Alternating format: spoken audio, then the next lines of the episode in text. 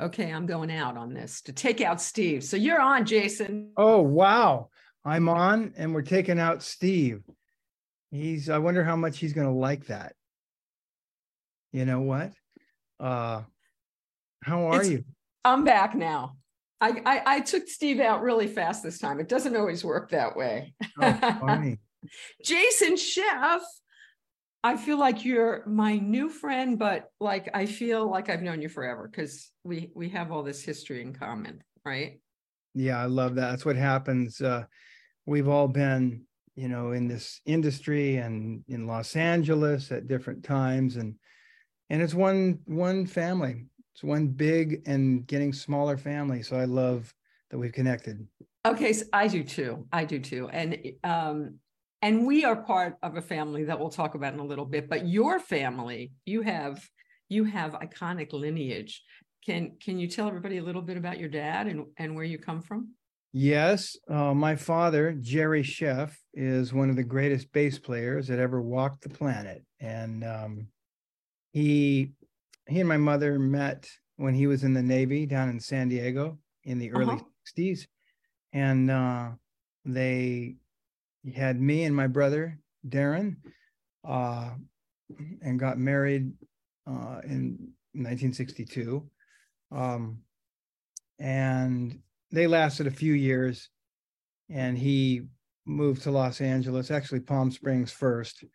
And we stayed in San Diego, um, my mother and and what ended up being, I had a, another brother from a different father earlier, uh, before me. Todd is two years two years older than me, and then uh, Lauren is the youngest. And so there's four of us, and so we all were in San Diego.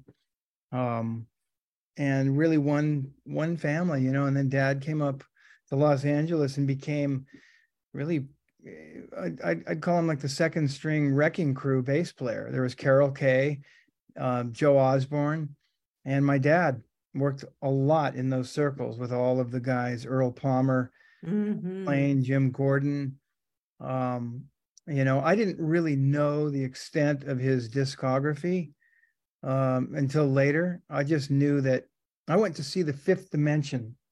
I was, I think, well, Wow. it was 1968, so I was six years old, Wow. and they came to town, and Dad was playing bass with them. Wow. I'll never forget meeting. I can't remember their names, but the big guy, and was I just remember McCoo. uh, Mar- Marilyn Mar- McCoo, McCoo. What was his name? Billy. Davis. Okay, yeah. Yeah, so those two. And then there was the big guy who I walked through the um backstage area and they put the the um the backstage pass to get you in the the backstage area at that time was a rubber stamp that was a dollar sign. Wow. There were no like laminates or pass or anything. So in order to like, okay, these guys are okay. They had a rubber stamp, stamped my hand. It was a dollar sign. I'll never forget the the big guy in um, Fifth Dimension looked at me and said, "Do you know what that is?" And I'm like, "No." And he told me. And so it really just amazing how a memory will come back. Did like did you appreciate, Jason, by the way, I just sent you the, the actual link for the show if you want to throw that up on your thing. Sure. Do you, do you, did you appreciate at the time who your father was, who these musicians were?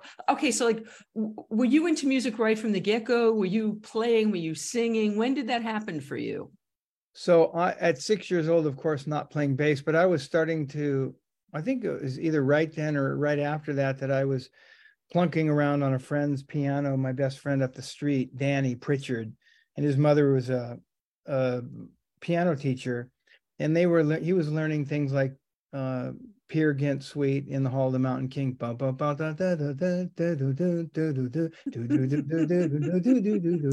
Right? And I learned it. So I was watching him play, and so I I started learning that, picking it So, out. so you learned it, you, you learned it by ear? yeah, I was watching him and just went and picked it out. And his mother called my mother and said, "Linda, you should get him some piano lessons because he's he's got some talent." So we got lessons, and I never practiced. You know, I was I was So you was, were like every other kid? Yeah, Basically. it was reading, so I was just playing by ear until all of a sudden I couldn't sight read, and she she was on to me and said, she was really cool. can't remember her name. I'm pretty good with names too, but Mm.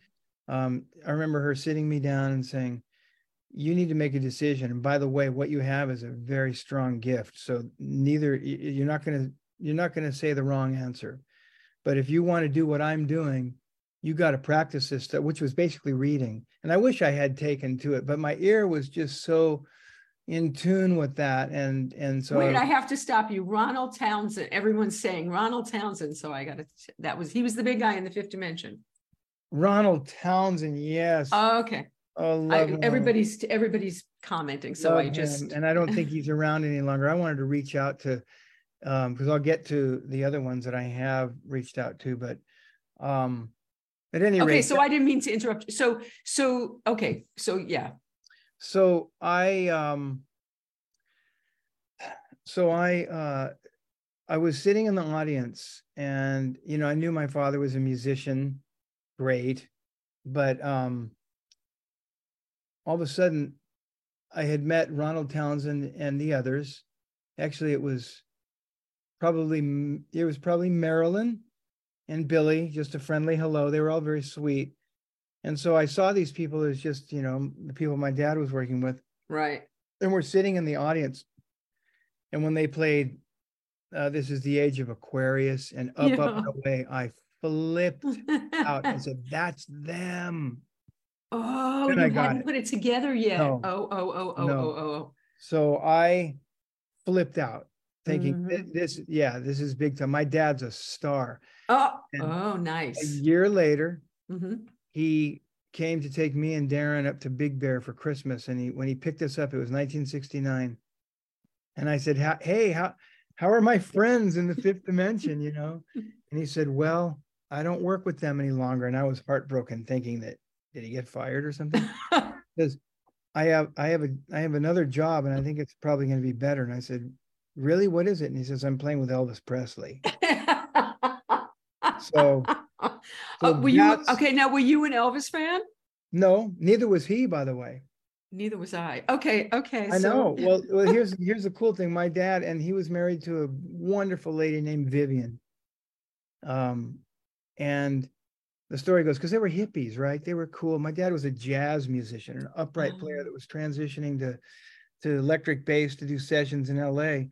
right. And and he um, so he was just cool. He was he was cool, and so when Elvis came back after the military and did his comeback special, and he didn't know if anybody was going to like him, and, he, and his fans had stuck around.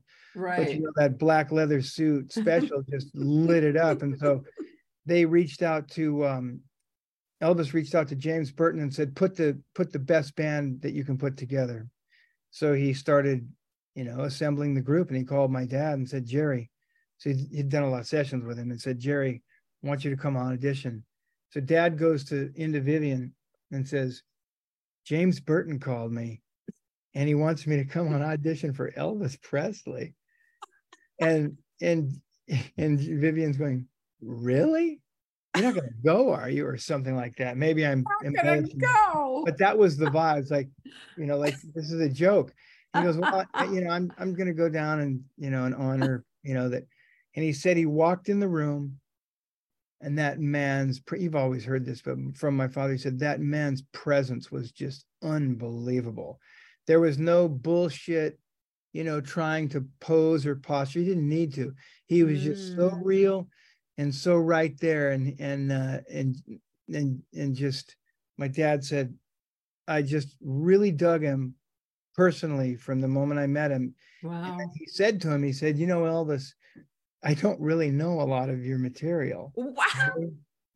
And to the walls. how many how many stars would just be like, this guy's out of here? But here's what's so cool.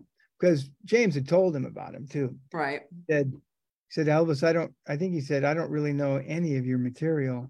And Elvis said, Well, what do you well, what do you like to play, Jerry? And dad said, I like to play the blues. And Elvis said, Well, let's play some blues. They played some blues, done deal. He had a gig. He went home and he said he walked in and Vivian, he looked at her and said, and Vivian's told me this story. and It's just great when she tells me. He she he said, You're not gonna believe this, but I took the gig. She goes, What? and he goes, You'll see. You'll see.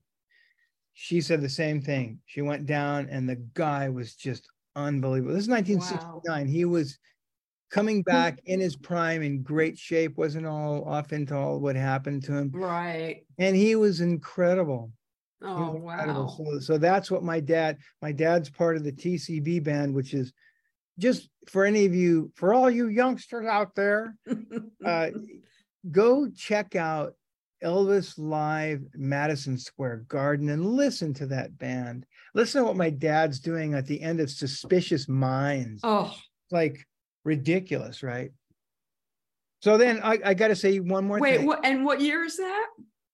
Uh, probably 72 ish or something like that. Any of like the, you know, even up till the end, it was the band was unbelievable.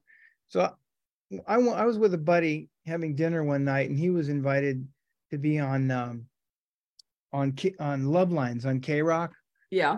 during the 90s. And, um, and he said, Hey, you want to come up with me? And I'm going, Sure. You know, I wasn't invited to be a guest or anything.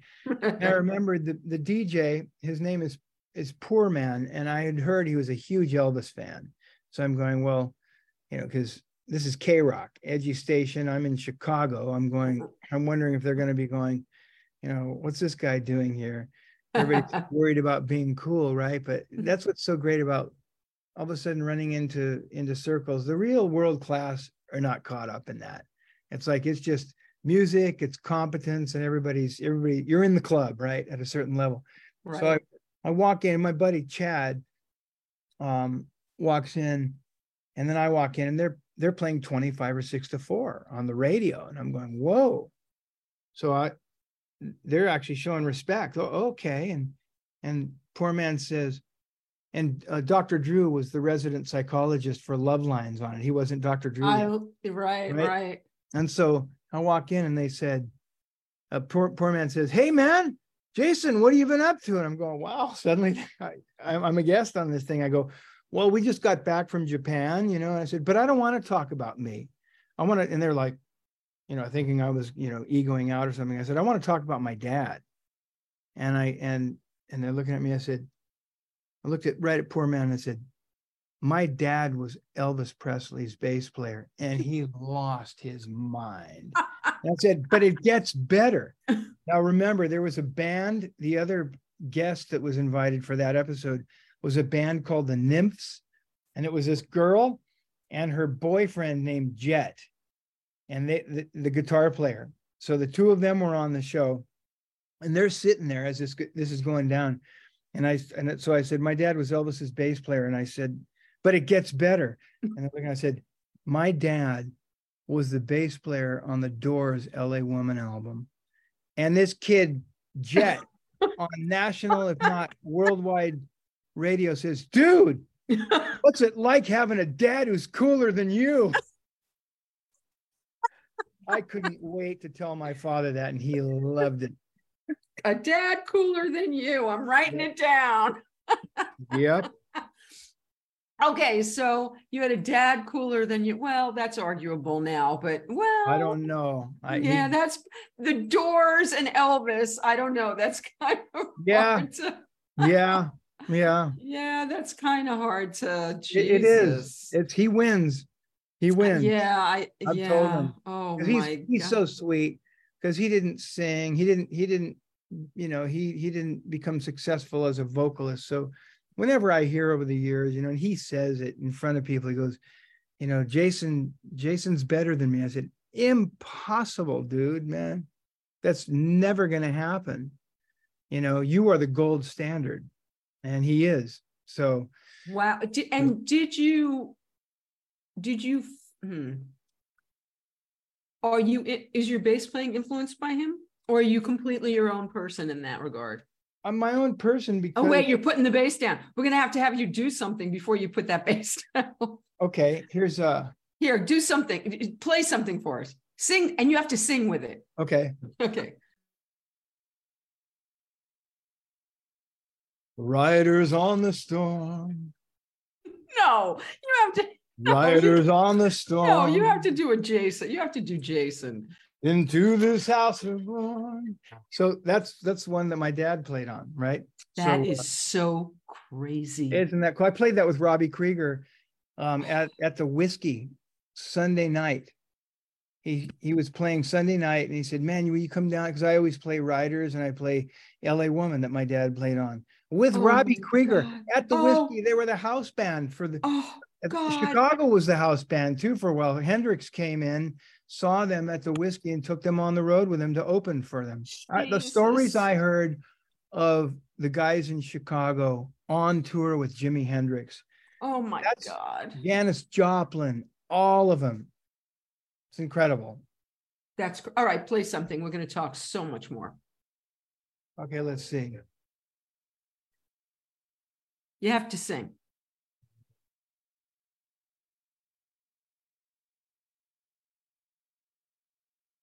waiting for the break of day, searching for something to say. Flashing lights against the sky. Giving up, I close my eyes. Sitting cross-legged on the floor. 250625. Yeah. There's one thing. That's a pretty damn good thing. And and wasn't that was that your first was that your first recording? Was that your first hit with Chicago that that, that you guys re re-released? You know, it's funny because we we released that remake of 25 or 6 to 4 and it's it was so bizarre because the guys in the band were turning 40 years old when I joined in 1985. And you were just a little you were a little pisher. You were in your 20s, right? 23 years old. Oh my God. So by the time that came out, I was 24, but all the program directors were the were the band's age, right? They were they were like 40 years old. Right. they came up with that. They it was almost like a boycott because I'd heard that the phones were really good, you know, on the new song, but they were not happy about it at all. So they did not push it. So we said, "All right, let's come with this with let's come with the ballad. Will you still love me?" And and obviously got it out in time, and it went to number three. So Wow. 25 or 6 to 4 was the first single, but it really didn't chart well. But Will You Still Love Me went almost to number one. Geez. All right. So before we get to how you got to Chicago, so all right, you're a six-year-old kid. Yep. You're, you're you're you're seeing your father with the fifth dimension. And by the way, that somebody came through with the the the other names of the people in the fifth dimension. Now, if I could only find the screen and I can tell you who they are, but I can't find it Florence? right now. Huh? Florence Florence was one of the females. Um, yes. I remember Okay. her last Wait. name. Uh, Marilyn, of course. Oh God. Now, I hang on. Okay. F- yes. Florence LaRue, LaRue. Lamont M- McLemore. Macklemore, that's right. McLemore. Okay. There you go. McLemore, that's right. Okay. Yeah, tall guy, handsome guy. Right. And they um okay, so let me finish that story real quick. So we finished we finished the um they finished the show and I'm just like Yeah. blown away that I Oh see another stars. And my grandmother was was going to pick me up that night and she was late, which she never really was. And the next thing I know, my dad was like, "Hey man, just you can just fly back up to LA with us and I'll just make sure you get home." So I'm in a taxi and Florence was sitting right next to me and she just had the most beautiful energy and smile. Yeah, come with us, come with us. And and I was a little scared because I'd never been on a plane before. And um, next thing I know, I see my grandmother, you know, like frantically looking in every taxi, and then finally finding me and rescuing me to get out because she she never flew. That's a Oh, generation. wow. She never flew. I was terrified of, of airplanes. So, so I I'll never forget that. That there, I was almost going to fly up with them, and then this the first year um yeah so will you still love me was released in 19 at the end of 86 and so it was a hit in 87 so in 87 we did solid gold and marilyn mccoo was the host it was Oh, the coolest thing to walk up to her and say i've got a little story for you and she was just blown away. Wow, that's so, all right. That's so cool. All right, so you're so you're a little kid. Yep. You're you're in awe. You, you're seeing what's going on with your dad. You're obviously not playing playing bass yet. You're playing piano. Mhm. You're not reading music. You're just kind of um playing, Playing by, by ear. ear. Yeah. But you did learn to read music, I assume. You want to know something? I'm working on it now. You know, that's so interesting. Snuffy doesn't read music. So many, so many incredible musicians don't read music. Well, that's interesting. I know. Well, because if- you have if you have a gift in the other direction, it made music a lot easier How Then- so? than because it was natural. Mm, I was always able to pick stuff up real fast, right? That's from my Mm. father. I've seen him do it. But your father obviously was a gifted reader because He he, was a is. session musician. So you know that's right. that's the thing, and that's the one thing I tell my kids or or anybody up and coming. I say, here's the deal, Mhm, especially if you're gifted, mhm.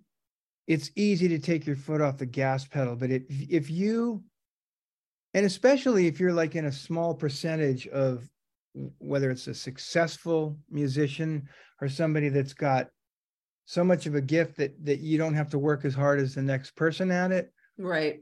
If you apply just a tiny bit more discipline, then you really separate yourself from the pack, Mm. right? My kids are Mhm. actually listening to me on that. You know, they could take a, a, a lesson too from your friend, Mr. Ferrone, because when we went to see Summerfest uh, just last week, he was on the charts the whole show because uh, the click wasn't working, right? Something was going on. Yeah, at the beginning. Yeah. Which funny enough, he's played all this stuff enough times, but part of what happens is that I've got a, a, a track that cues, you know, what what section's coming up, right? Because the band with Generation Radio, which we'll get to that I have with Jay Yes, we will. of Rascal Flatts, we play so infrequently that I put a system together so that because I mean, listen, that's such a whole other conversation and debatable that we don't need to play to clicks and cues at all. But if you don't really get together that often, you're gonna like spend three or four days in rehearsal to kind of no, you're not gonna be able to. You're not you're not going to be able to take the the uh, the the offers because you know you're going to be Mhm. sitting and nobody's got the time to do it. So I put those together really as kind of training wheels. So when the training wheels came off, or I was actually excited. I was really excited when I realized we're going to have to punt. And I, and and it's funny because Steve and the conductor looked at me like, you know, they were looking looking to me for leadership. They were like going looking at me to see if I was going to be panicking and I was starting to get excited. Because as I wrote them the next day, I said, that was one of the most fun times I've had in such a long time. Because when we had the punt, I was grinning like a Cheshire cat deep down inside because I knew how great it was going to be because of who I have on stage with me. and it was. It Right, was it's like- fantastic. It's like, you know, you you bring somebody like Snuffy Walden, you bring anybody into the mix, it's just on that level. You're not going to worry. Mhm. right? So, so it was it was fun to watch, you know, Ferrone, and, and he laughed and he's saying, you know, you made me work tonight. I had to read because normally, but Right. I've But never seen him read before. oh, he's he's just the best. That guy. I've played with.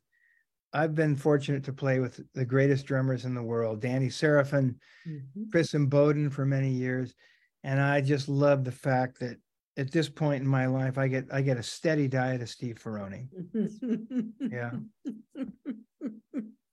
Oh, yes, he's quite, he's quite something, quite the charm. We went out to dinner the other night with uh, him and Julia, and he's quite the, he's quite the storyteller too. He's, he needs he a microphone in front. So Yeah. my dad. You know, we, we did a symphony date in uh, Fort Worth uh, the earlier this month, and Ferrone was on it, and it was so neat for me to watch somebody like Steve Ferrone that everybody's always just fawning over, right, and just Mhm. flipping out over, and and I got to watch him kind of doing that with my father, and my dad was just really praising him, and and and my dad. Those types of personalities, they want to tell stories. So I love it. It's like it's my show, right? It's my name, you know, on the ticket and the marquee and everything. But I'm going, no, it's their show.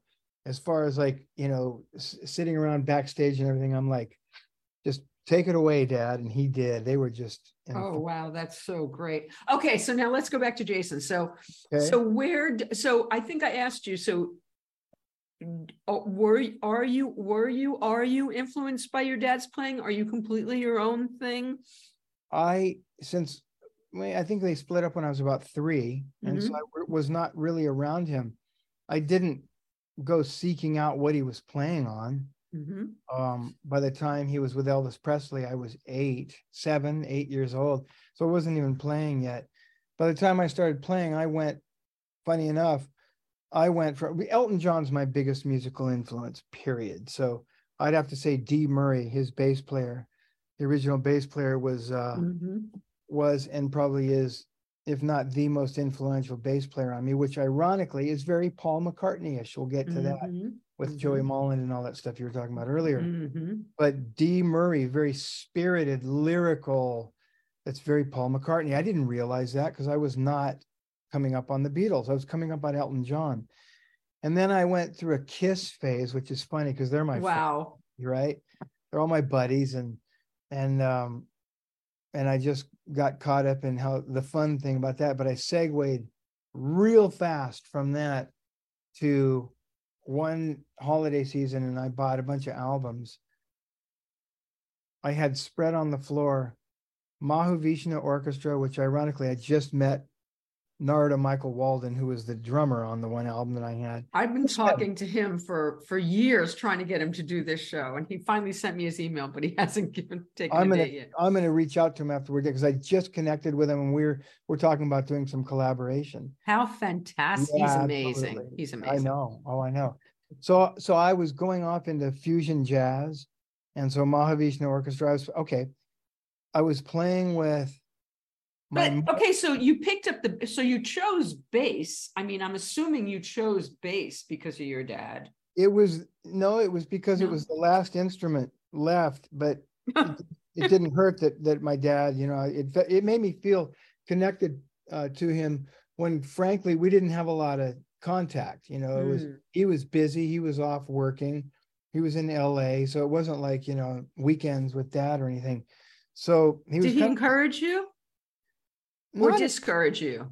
didn't never discourage me and Mm-hmm. and and thankfully and I and I know why because because he he he saw what I had and believed in me, you know, and so Mm. he was always encouraged, just like I am with my kids. I would never tell them not to do. They're they're they're incredibly talented. So it's like like Paul Stanley says when somebody says, "Would you would you discourage your kid to play music?" He goes, "Why would I do that? It worked for me." You You know, it's like you'd be a hypocrite. Don't do that. It's like, well, it's to take your take your your take your your shot. You know.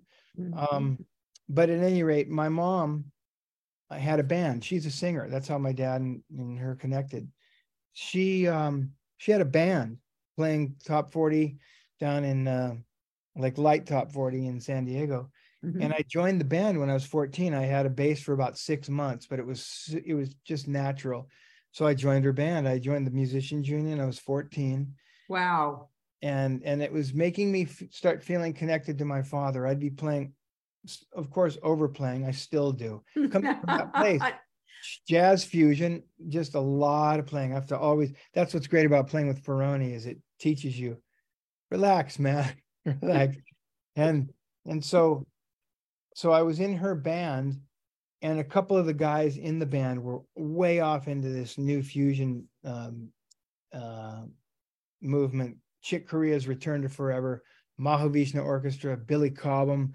So we'd be playing these gigs around San Diego on the military bases, and I'd hear these guys cranking this stuff on the way up. And so I went, like I said, from Kiss to Mahavishnu Orchestra, Romantic Warrior, um, Chick Corea, Return to Forever, um, Weather Report, Average White Band. So here I am. Oh, yeah, Harry, And so discovered- Ferrone. I discovered Steve Ferrone back in whatever it was, 73, 74 ish, whatever. Wow.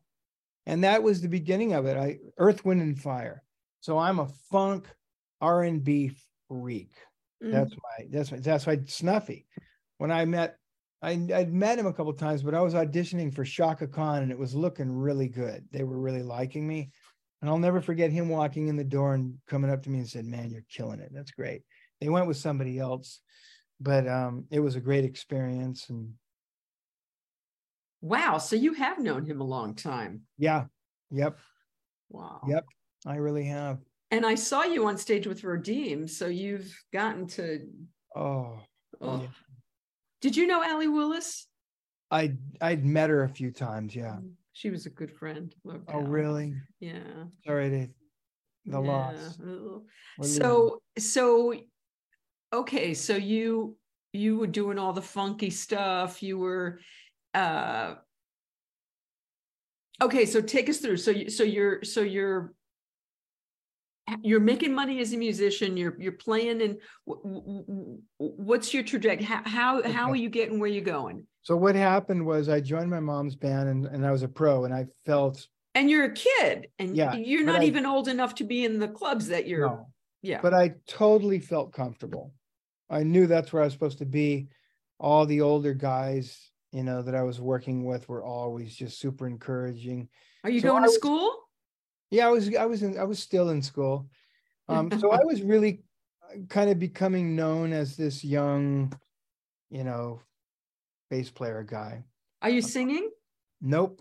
I mean, I'm Not doing a little. My mom kept hammering on me, saying, "You got to sing." But I've, I'm a tenor, so I've always had a high voice. I wanted to sound like a dude and and be, you know, tough sounding. So I'd try and Boy, sing. did that work out well for you, Jason, though. So I, so I'd always, when if I'd try and sing what I wanted to sound like, it, there was no support, so I didn't think I had a voice. And my mom just kept hammering on me. So I was in her band. Then I, when I turned 15, you know, that wasn't cool anymore. So I, I left and and I was in some rock bands that were really fun. One called Coco Blue that was a really great band down in San Diego. Um, and our we used to we used to play parties and the guys that would be in the other bands that we would be playing were bands like uh, a group called Mickey Ratt that turned into Ratt, you know, those guys. So we're Wow. running with all those guys down in San Diego. And um and then I I got a so this whole other fusion funk side of me, a guy named Sam Barris, great friend of mine in San Diego, called me one day and said, Jason, I'm going to put the tightest, his words were, I'm going to put the tightest, funkiest rhythm section in San Diego together. Would you like to play in the band? And I said, absolutely. And he says, well, we got a gig. We're going to Seattle. And w- which meant I'm in school and I'm, oh, yeah, it was in my 11th grade year. And I had missed so much school the year before because I was playing so much music and ditching school that I had 10th and 11th grade history, 10th and 11th grade Oh, English. Jesus. So I I was so far behind that I said, I'm taking the gig. And my mother had moved up to LA. So I was living with my grandmother at the time. And I told her, I'm taking this gig. And she says, No, you're not. And I said, Yes, I am. And uh, and I called my mom. Um, I think she might have slightly tried to be resistant. I'm saying, You're in LA. What are you talking? I'm even living with you. Called my father and I said, Hey, dad, I got a gig and um, I'm gonna have to I'm gonna quit school. And he said, Absolutely. He said, I did the same thing.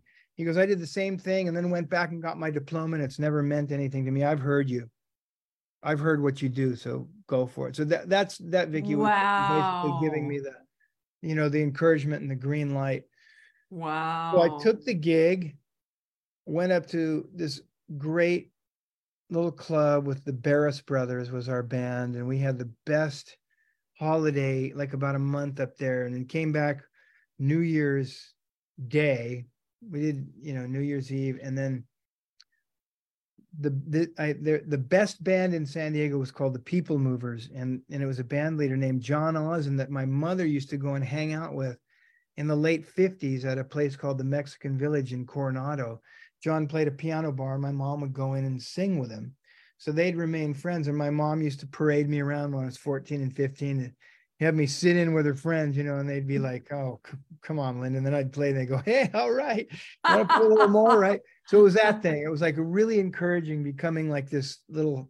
I hate to use the word phenom, but you know that's what it was. This little monkey that she was carting around the the grinder organ, and and it was awesome. It was so encouraging. It showed me that I could I could do it. You know, I was not struggling with because the songs weren't that hard too, right? And so I went in and sat in with John Ozen when I was 15, and his bass player was Nathan East. Check this out. So Nathan, 1978, he's going to UCSD, studying bass and playing in John Ozen's band. And all of a sudden, Nathan started going to, to LA to become Nathan East. And um, he was doing Barry White sessions during the day and driving back to San Diego at night to make his gig, driving back to LA to to resume his sessions the next day. I remember going to Nathan's going away party in 1978 and he was really sweet to me. I think maybe I'd sat in, mm-hmm. you know, mm-hmm. he was just the nicest guy and still is. He and Ferrone play an awful lot together. Mm. And so mm. I was at his going away party and just thinking, man, this is like the coolest thing. I'm I'm really hanging out with the elite in San Diego. So I go and do this this gig in Seattle, and I on the way back, I'm gonna live with my mom in LA, you know, because she's living there. And we stop at her house, and she goes, "Keep going to San Diego." She goes, "John called me, and the bass player he hired to replace Nathan isn't working out." the guy was like a real simple country. He, as he said, he was a country bass player. Boom, boom, boom, boom. So they were playing a lot of like pretty hip, you know, um, challenging music. You know, John Ozen always picked great, great songs to play. Funk, bordering on fusion, but a lot of top 40, but you know, which was great disco at the time and mm. just challenging stuff. So she said he told he, he wants to once you come down there so I went down to San Diego and he heard me play, so he didn't need to. He said, Do you sing? I said, No. And he goes, and this is check this out, Vicky. This is the turning point. And Nathan and I always laugh about this when I talk to him. He said, Well, you have to sing in this band because Nathan sang. I go, Okay. I mean, I wanted a gig, right? So he said, Well, what do you want to what do you want to try? And I'm looking at his set list. And I love passing this on to to up and comers too.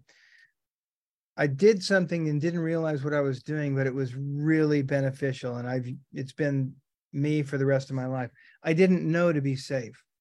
Yeah. I, I, didn't I didn't well, first of all, I'm thinking I'm, this isn't even serious or real any, anyway. I'm not I'm gonna try and get through something so I can get this gig, but it's certainly not to become a singer, right? So he goes, What do you want to try? And I'm looking at his set list and I go, So it was not your aspiration. You were no, very content to be a bass player. Absolutely. That was your thing. Because okay. it was easy. I didn't have to I didn't have to work at it to play those types of gigs, right? Came very naturally, like I said. Mm-hmm. So the singing thing wasn't. Another thing I try and tell kids and up and comers, don't just rely on what comes naturally and easy to you. Put a little effort in and you're gonna, you're gonna, you know, separate yourself from the herd.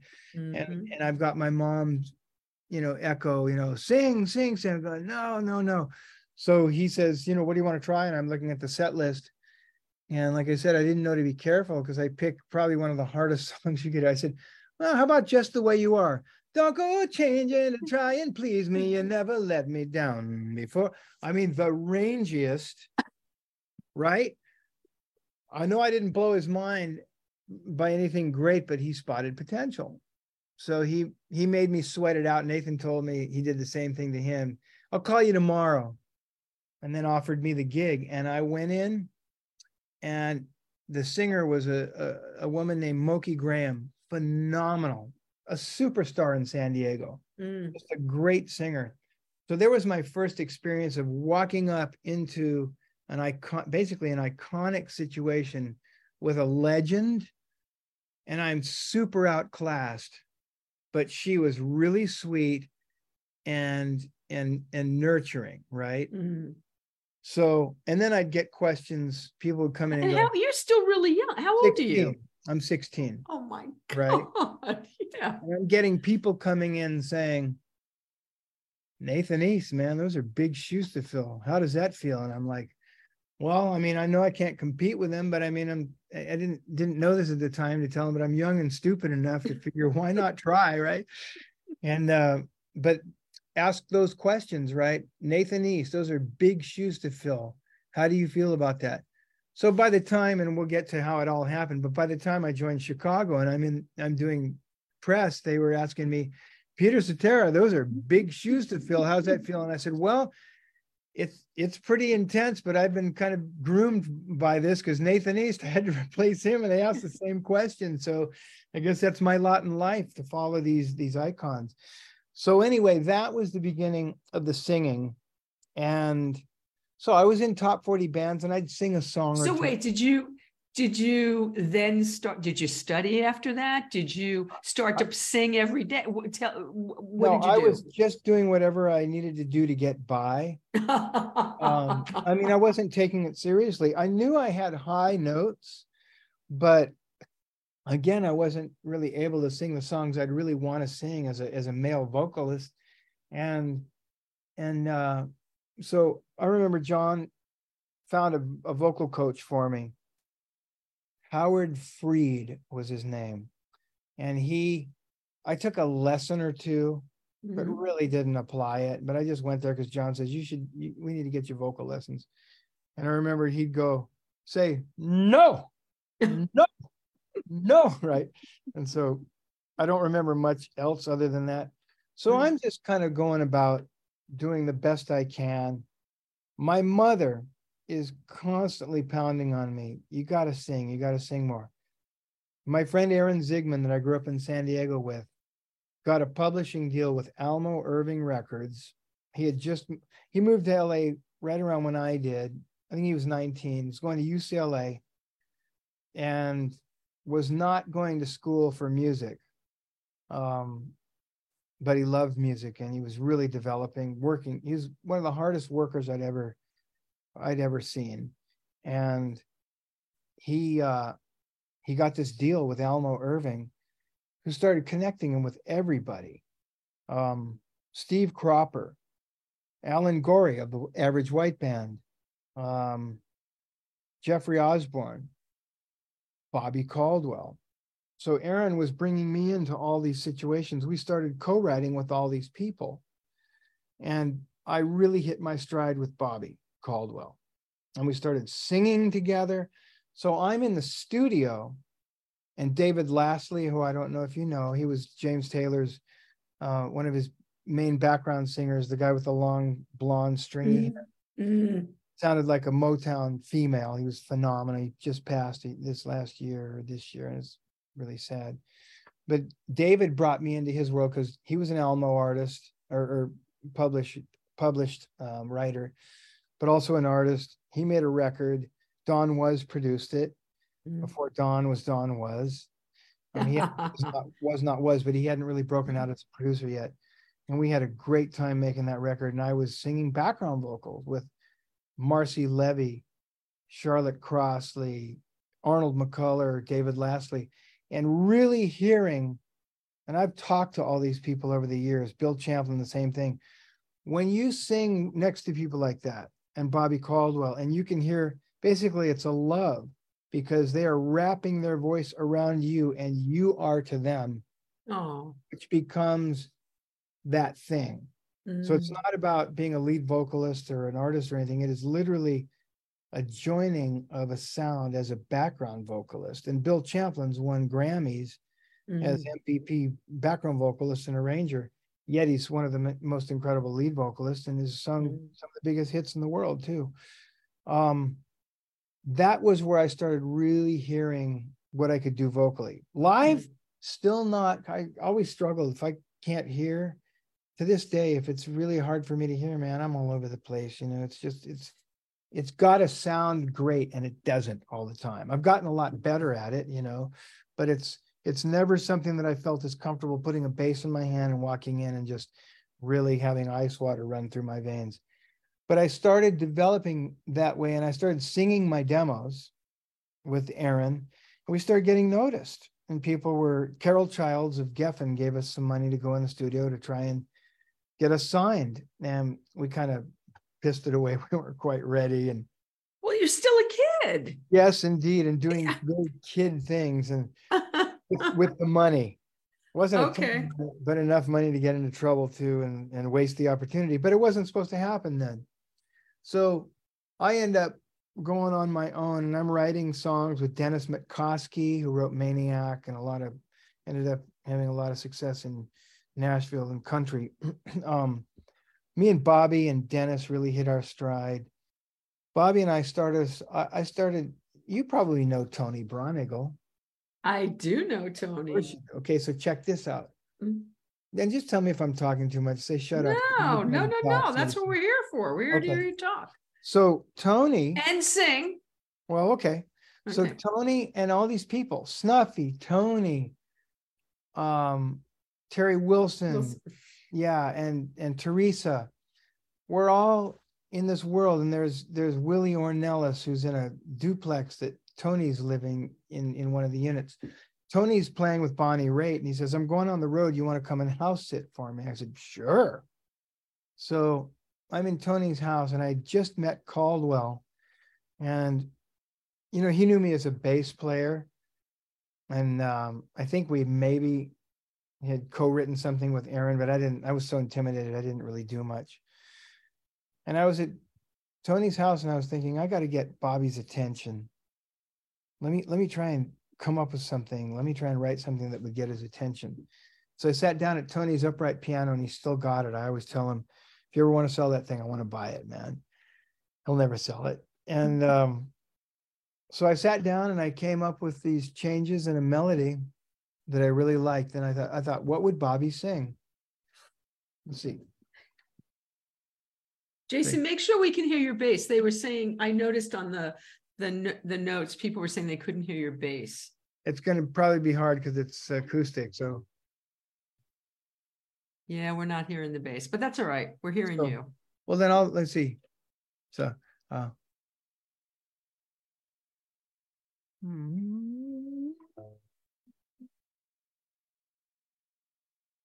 uh so someday I may find true love that will last forever and ever. Till then, I'll spend a lifetime wishing us together. So that is a song that I started, took to Bobby, and and I we sat down. He was living at the Holiday Inn in Burbank, right off the five freeway. He had just Mhm. come back to LA, um, having gone home to Miami after his big hit, What You Won't Do for Love, and a couple of records that didn't happen. He went back to Miami to regroup and it was back in LA for a second run that ended up being great for him. And I was part of that beginning of when we were all sitting around writing and in the studio. And I was learning how to sing next to him, hearing his phrasing and just, you know, going off of that and his tone.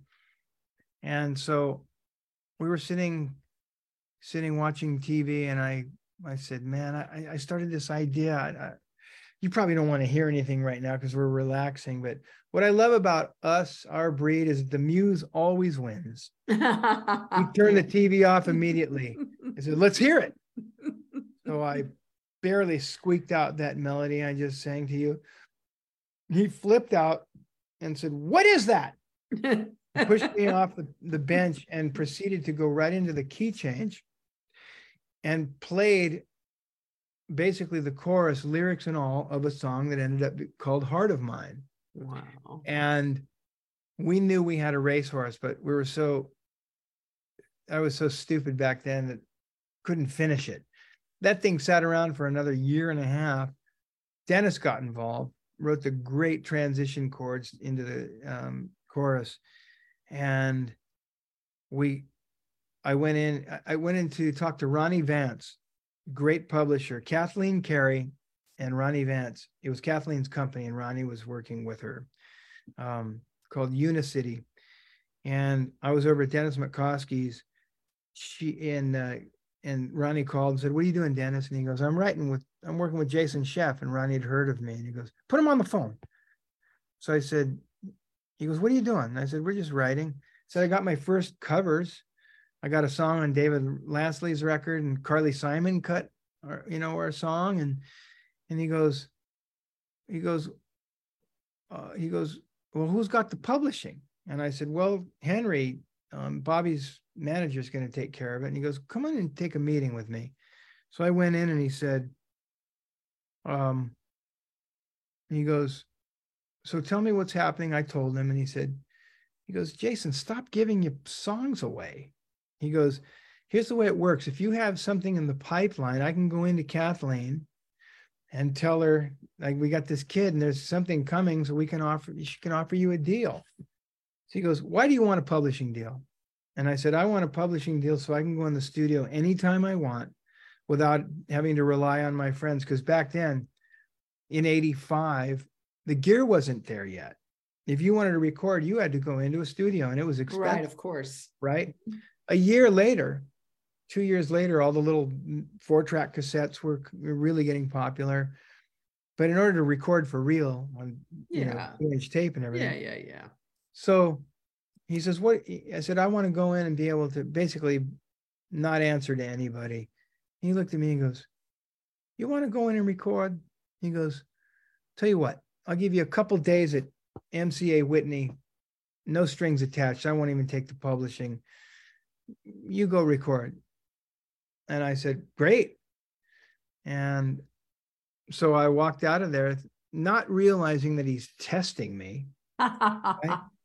Um, I was just thinking, well, he's just being a nice guy. So of course I wasn't taking it seriously.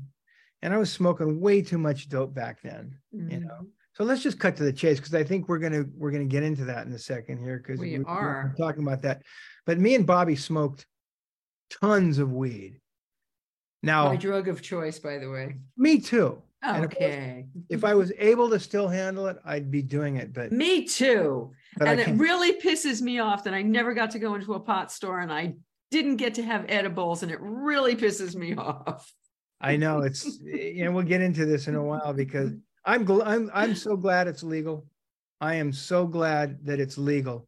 I Because- never would have left my house, Jason. I never would. I, Well, me either. I'm just glad it's legal now so that people, you're gonna, you're gonna find out if you have a problem or not anyway, but to remove the whole neuroses of I'm doing something wrong. Hey, you know, a lot of people's lives were really. yeah, but it's so strong now. I, I, mean, know it wh- is. Well, we'll get into, let's get into that in a second. But for me, and for anybody who may be leaving this podcast soon, I'll just state I'm 36 years old. I'm 36 years clean and sober. So believe me, been a Woohoo, 21 long- for me. I love it. It's been a long time since I've done any of that stuff. I really don't have any desire to because I know where it leads for me. We'll get into that. But I'm just glad that that it's it's it's not a criminal thing anymore. Yeah, for me personally. Absolutely. Anyway, so I still get nervous every time I see a cop car in the in, in the Oh, I do mirror. too. I still think, okay, do I have any pot in the car? I, know. still think that. what's the ashtray look like? I know. I know. So so yeah, that, so when I went over to Bobby with Heart of Mine, that's what we we smoked the biggest joint that I brought because that was my entrance in. You know, I, was- I was the weed guy. I'm I got it. I. I won his heart by that. And so we were really, really stoned. And the TV was on. That's when I just barely squeaked. I, I have this idea that I started. You you probably don't want to hear it, you know. And it was just this magical moment that Mhm. that he and I shifted gears in our relationship and became um, collaborators on a deep, deep level. So, um, so I go, so I, I'm sitting there with this opportunity to go in and and record a couple days at MCA Whitney, and it's so funny how impressionable you can be. I was talking to a friend, and I I wasn't I wasn't preparing nothing, you know, N- nothing at all. I was not preparing, just doing what I was normally doing, just goofing around. That's the pot. I'm going to say smoking- that's the pot. I totally agree because I was every day from the minute I woke up. So of course Yeah. I'm focused or, or disciplined. And I was talking to a friend saying, "Yeah, I'm going to go into." Um, Ronnie Vance gave me a couple days of studio time at MCA Whitney, so I'm going to go in and and record. And I remember them saying, oh yeah, that old gospel studio. And in my mind, I thought that old gospel studio, meaning it's probably not really great. And I remember MCA had a little demo studio down in the bottom of the of the record label. And so I, I wasn't thinking that it was going to be, you know, much. The night before I went in to the studio, Aaron loaned me his DX7 and he had this little drum machine that was not great. And I programmed do that, do that, do that, just that. And I fire up the keyboard and I'm trying to write something. And whether it was good or not, it might have been, you know, there might have been something that was okay about it, but my brain was just, this sucks. You got mm. nothing. So I just turned it off, drove to the studio the next day thinking I'm just going to walk into some kind of rundown. And I walk in and it's Neve Studer. So for anybody who knows what that is, Neve is the 70s iconic console.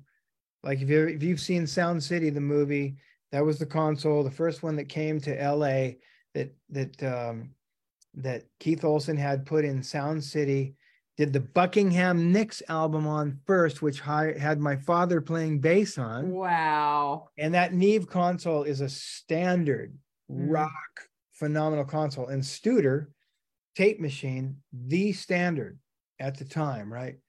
That got my attention. I went, whoa, this is real. You better come up with something. So I mm. I said, what do I have? What I, not that piece of shit I was trying to work on last night. I don't even remember it anyway. I said, heart of mine let me let me let me so i cut it i cut this little crude version and um we only had one verse written so i second verse same as the first right i recorded it and i didn't Herman. know exactly i didn't know what the protocol was so i called bobby mm-hmm. and i said i hope you're not mad at me but i i went in and i cut heart of mine today and he said really you like it and i said well, yeah, yeah. And he goes, come over here. I played it for him and he went, this is incredible. Wow. We're going to finish the lyric tonight and we're going to go in tomorrow and I'm going to produce your vocal and we're going to do background vocals together. And I said, awesome. So we get on the phone with Dennis Matkosky. We finish the lyric. I go in the next day, I cut it. I take a meeting with Kathleen and Ronnie. And Kathleen was magical, still is. She's like one of the greatest publishers and people in the world. And she was running this company. And Ronnie she introduces me. And Ronnie asks me, So did you get anything? Kind of with like a, I know you didn't, you know. And I said, Yeah. And he's like, Really? He goes, Do you like it? And I said, Yeah. I wasn't like, you know, yes, why do you hear this? I said, Yeah. And he goes, Give me, give me, give me, give me, give me he puts a tape in the tape player and it was that moment and i love talking to people when this has happened for them to find out when the moment was for them and they they played heart of mine my demo and i watched kathleen close her eyes and take music in more deeply than i'd ever seen a human being listening to music and ronnie was just sitting there you know listening and she had this smile on her face. And by the end of the song, she opened her eyes and looked over at Ronnie and said, We've got to sign him right now. And Ronnie goes, What? Really? I mean, don't you want to go on your vacation? She was going to go on vacation. She goes, No, no, no. Jason, get a lawyer. We're signing him right now. And she signed me. And one of the main reasons I wanted a publishing deal is I wanted somebody to talk about me like they were doing with Aaron. You know, they were Aaron, they were getting Aaron, which meant Aaron and me to everybody. So sure enough, three months later, this is 1985, September. The Night Stalker was out. I remember Richard Ramirez. It was September of, of 85, and LA was panicking because the Night Stalker was still right. at large. Never forget that. It was super hot. Remember, that's why people were leaving their windows open. I was in New York, so it's a whole different reality. Yeah. Okay. So that was going on. and so I was writing. I thought you were talking about a television show when you first started. No, talking no, Night Stalker. remember- Okay. Oh, I- this was the real. This was a Richard real Night Stalker. Yeah, Okay. in LA, right when the, all this was happening. And so three months later, I get a phone call from Kathleen saying, Something's going on. I don't know what it is, but I've been in this business a long time and I can feel it. Something's going on. Get ready. I go, For what? And she goes, and she says, I don't know, but something's happening. She said, Michael Ostin called me yesterday, Warner Brothers, and says, Do you have any songs for Peter Cetera's solo album? And or someone to write with him? Because Cetera had left Chicago earlier that year. And ironically, I was playing with Carmen Grillo, who I don't know if you know, but know he's all part, he's kind of part of that whole circle. He was oh, another one of the background vocalists on the David Lasley sessions. Bill Champlin was hanging out. He was in Chicago already Right. because they had they had made Chicago 16 and 17. Chicago had made this massive comeback. They're all over the radio. And Bill Champlin, I remember him walking into rehearsal for Carmen one day because we were playing at my place at Snuffy, and all these guys used to play Michael Ruff. Mhm. Bobby Caldwell, all of us, and and uh, and uh, Champlin walks in. I'll never forget, and he says, "Cetera just left the band." Right, and I'm just shocked because I loved what I was hearing, the David Foster era. And Tamara, Bill's wife, came up to me because she heard my voice on a on a movie session a week earlier. She came in after me, and I'd done some vocals said she heard me. She walked up to me and said, Hey, Jason, you ought to get a tape to Bill. You never know. And I said, Again, a kid who would never follow through because it's just too lofty. There's no way it's going to happen. I said, Yeah, I should. You know, never, never did. And so that was early in the year. And then all of a sudden, so Bill and I'd become friends, and you know, he just knew me as a bass player. I'm not going to open my mouth in front of this guy. He's a real singer. So we um we uh we're just you know playing around a little bit here and there and and um so this thing is happening Michael Ostin calls says do you have anybody for to to write either songs or someone to write with peter for his solo record because they had both when peter went solo warner brothers had both chicago and peter cetera now they're of course looking for someone to replace peter and the word on the street i remembered hearing it mr mister Richard Page was they were talking to him, and so all kinds of you know stories went out that he was offered the gig. They were paying him a fortune. All this stuff was on the street, and then uh, you know you hear now he turned. Who's who's filling in? I mean, because Chicago does so many dates a year. Who's doing it in the interim? They had a gap. They had Oh. a small gap because because they they never stopped touring. But I guess They Nineteen- never stopped touring. yeah 1985 85 i guess that summer would have been yeah that was they didn't tour that summer but they toured early in the year Mhm. that's when peter had left earlier in the year so technically they they they they they toured in 85 so they never missed a year but they just didn't do a summer tour so they weren't able to capitalize on the success of those records you know because they were just on fire Right. they're trying to figure out, you know, they need to get in and start Chicago 18, the next the next album. They were talking to Richard Page. He had a great record in the can with um with uh um Broken Wings and Kyrie. So he's not going to leave that. They're just ready to come out. They were talking to Mickey Thomas, who's become a great friend of mine. Same thing. He was sitting on a record with Sara and We Built the City. He's not going to leave. So they're Mhm. talking to those guys. So they were getting to the point where they were just thinking, let's just get a singer. At first, Richard Page was interesting because he played bass, but they were starting to talk to just you know just singers like like Mickey. So, so my tape goes over to Warner Brothers. So you you you do get a tape. You don't get the tape out. They get it out for you. Yes, Michael Ostin called Kathleen and said, "Do you have anybody for Peter's solo album, either songs or someone to write with him?" She goes, "Yeah, we just Oh, that oh, the tape went there, not to Chicago. It goes No. there. Okay. yet." Okay. so she she said that um you know he he called and asked and she said yeah well we just signed this new kid let me send you his stuff sent the tape. I was not trying to sound like chicago. I was not you know just doing my thing. I was trying to sound like bobby caldwell to tell you the mm-hmm. truth. And and so she sends the tape gets a phone call the next day from michael's assistant. And the, the assistant says who's singing on the demo? And that's when she says, The writer is Jason. And the assistant says, Thank you, and hangs the phone up.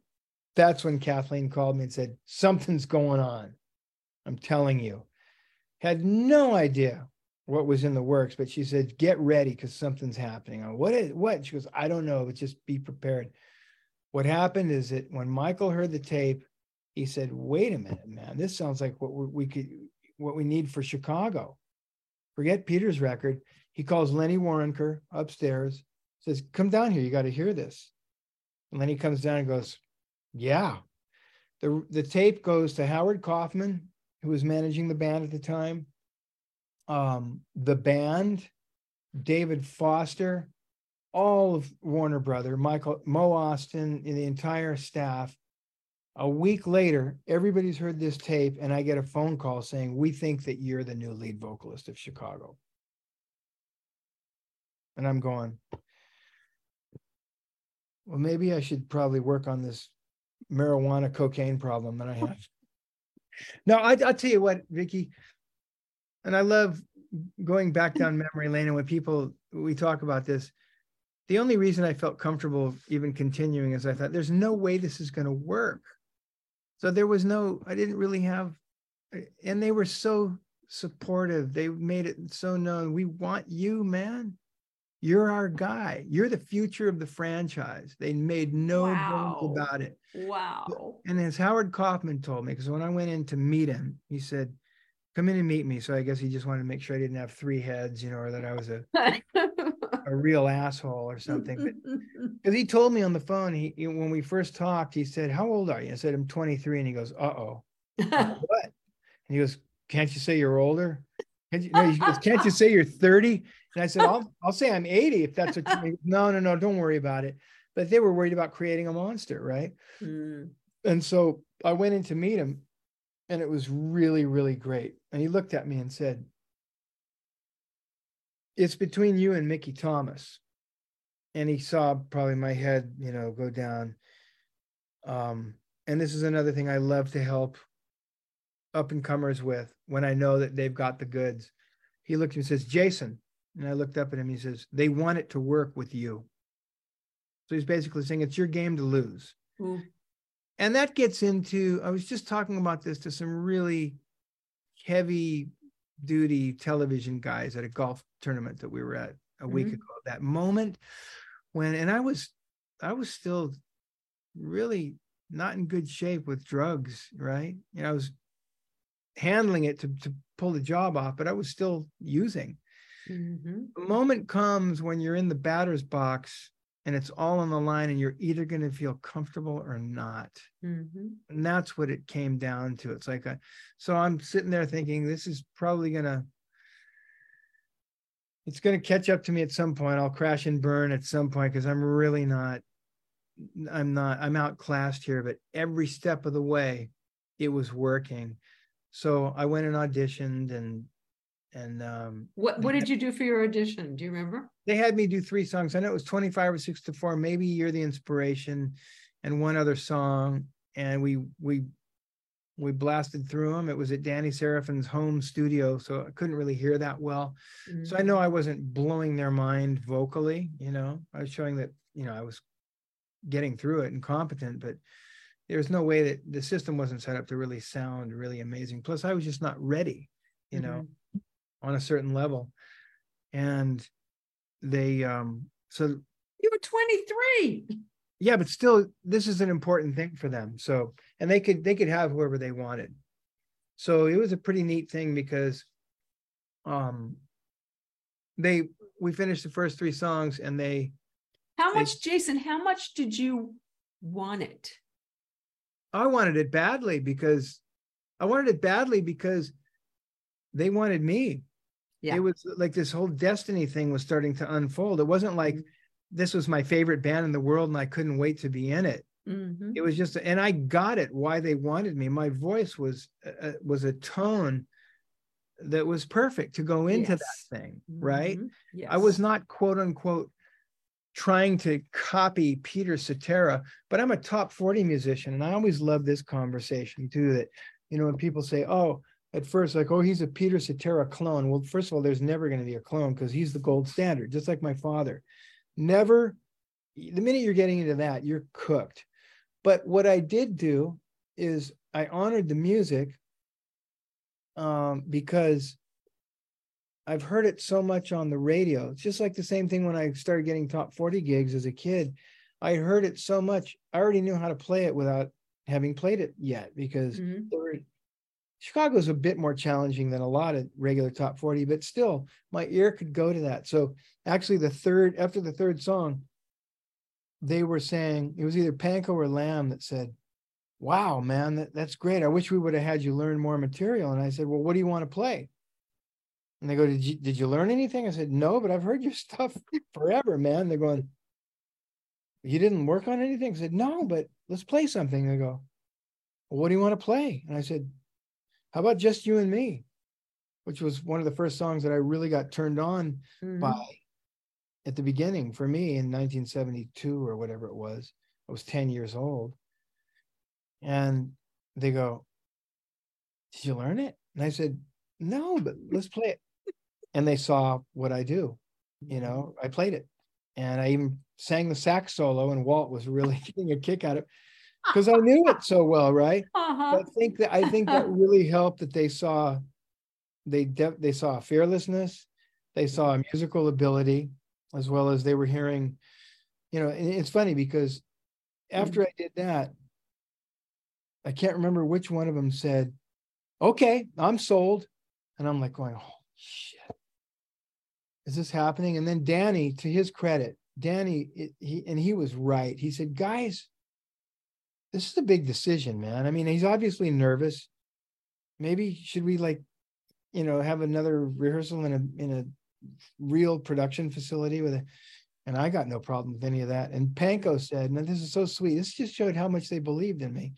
Pankow said, Well, I've heard his recordings, which to me, now as a as a band member and a band leader, that doesn't mean anything. If somebody can't pull it off live, Right. Really hadn't proven that yet.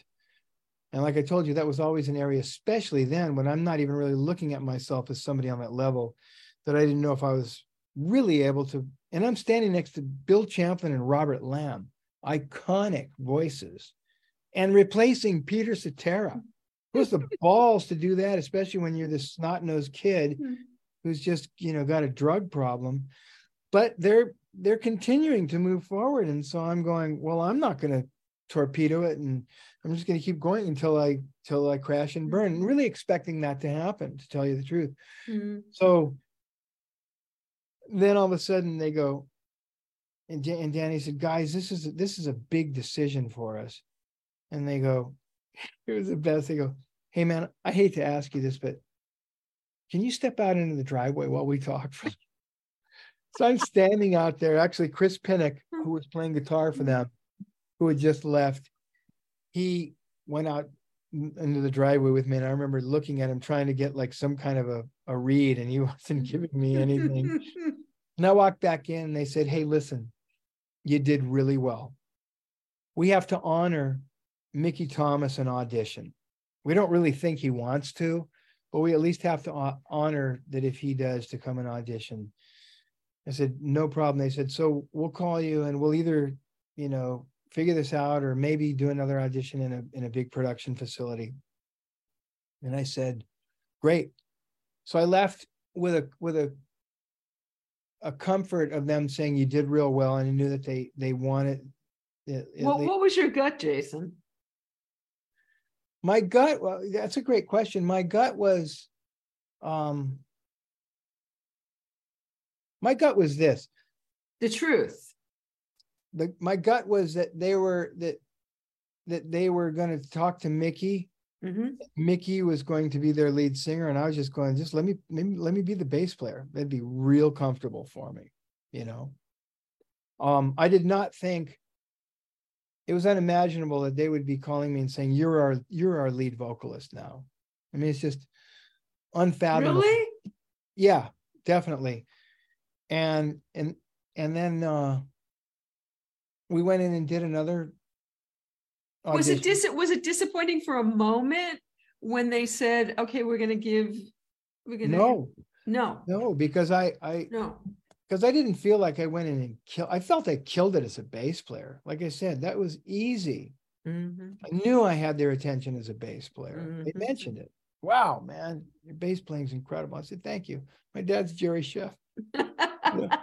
So, so, um, so I was like the whole time, Vicki, I'm going, this is really not going to happen. I mean, I'm going to play this out as long as it, as long as it goes, right? And so we came back into a big production facility, went and did the same thing. Of course, I was nervous, and I know that I'm not blowing their minds vocally, but it was, it was adequate. It was serviceable, obviously. Um, and Robert comes up to me at the end of the rehearsal, or yeah, at the sound check, and puts this cap on me that had a super long bill on it. And he said, Congratulations. You're in the band. I'm going, Unbelievable.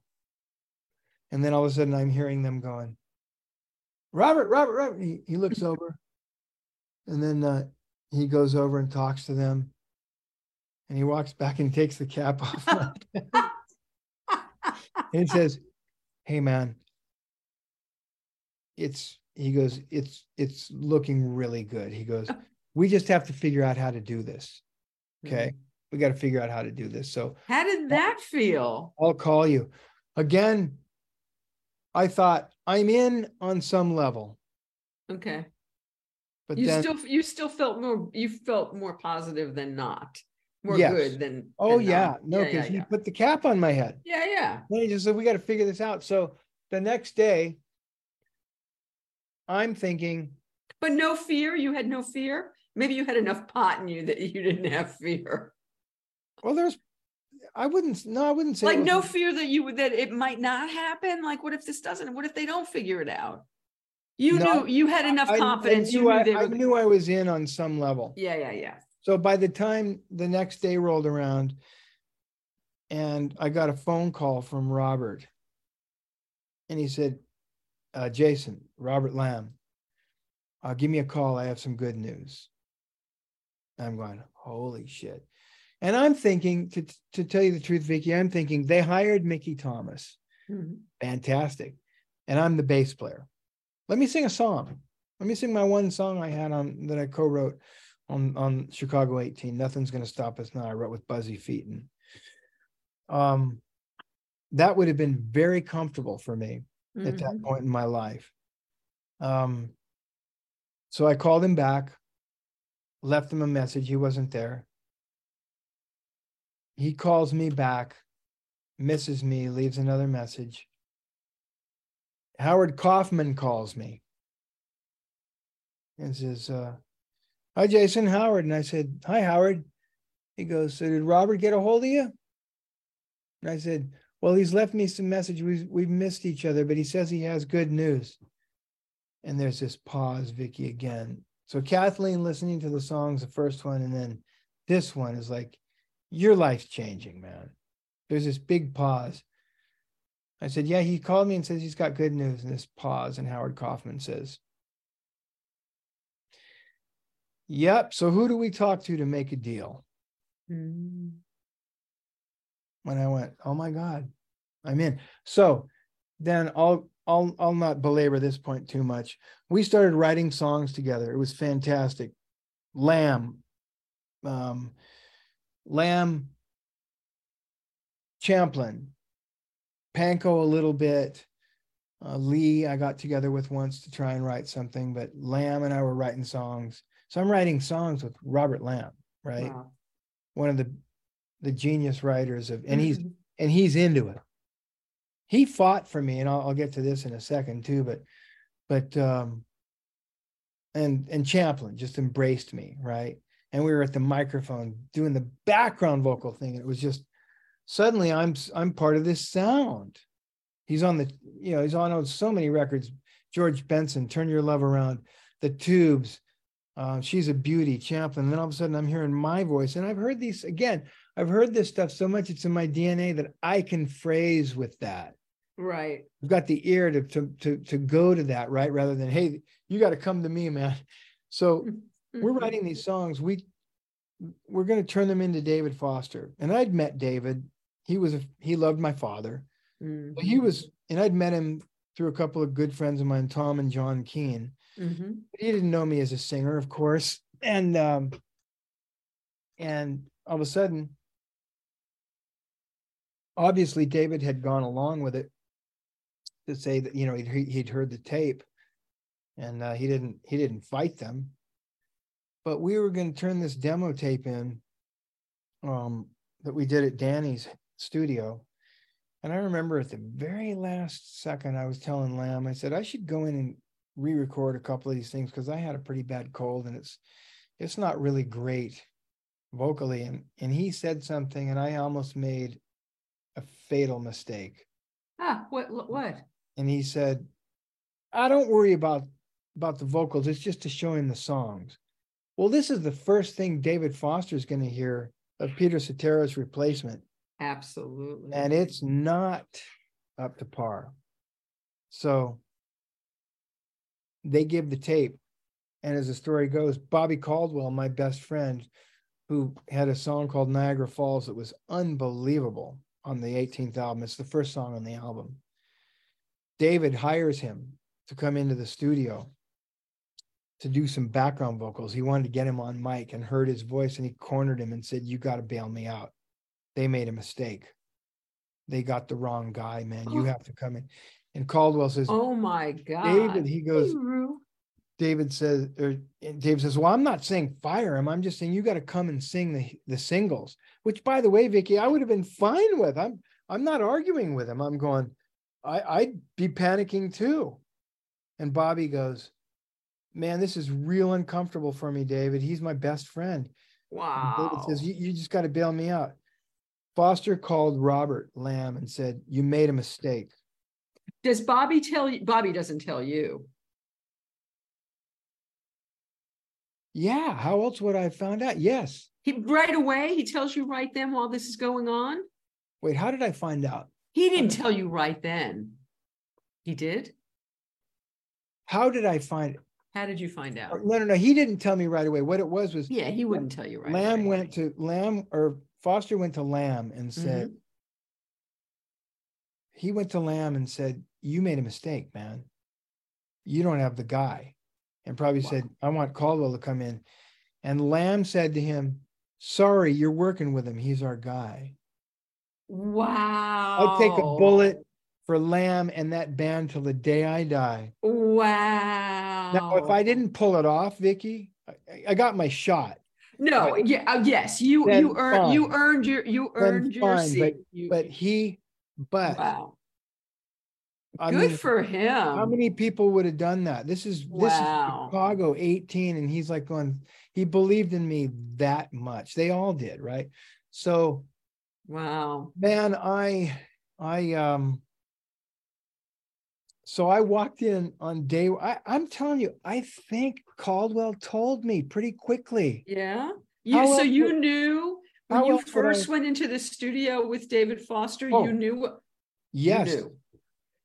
I knew that he was not happy. He he liked me personally, but he was, and I'd heard this is so great. And I again, these are lessons I love to pass on to up and comers. Mm, That I had heard what an ogre this guy is with singers, real ones. Barbra Streisand, right?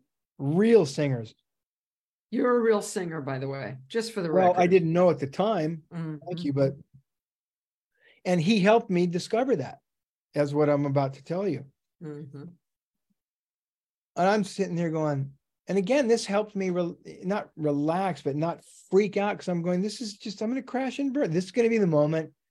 I was just happy I had a contract that said I was going to get paid for the year, whether I was able to perform or not. I go, Pay or play. Yeah. yeah, and that was that was as low as I was thinking. I was not thinking big at all. I'm going, this is incredible. I'm probably going to crash and burn. The guy knows that I'm not right. So he's going to chew me up and spit me out, but I, am going to get paid for the year. It's incredible. Right. So I walk in and and he's very nice, of course. Mm-hmm. And it was the coolest thing. He had this songwriting um workshop or something from Canada down in his studio. And they all walk in, they're all young people. And Foster, with this voice, says, Guys, this is the new lead singer of Chicago. And they're like, you know, mesmerized. And I'm totally confused, going, He doesn't believe that.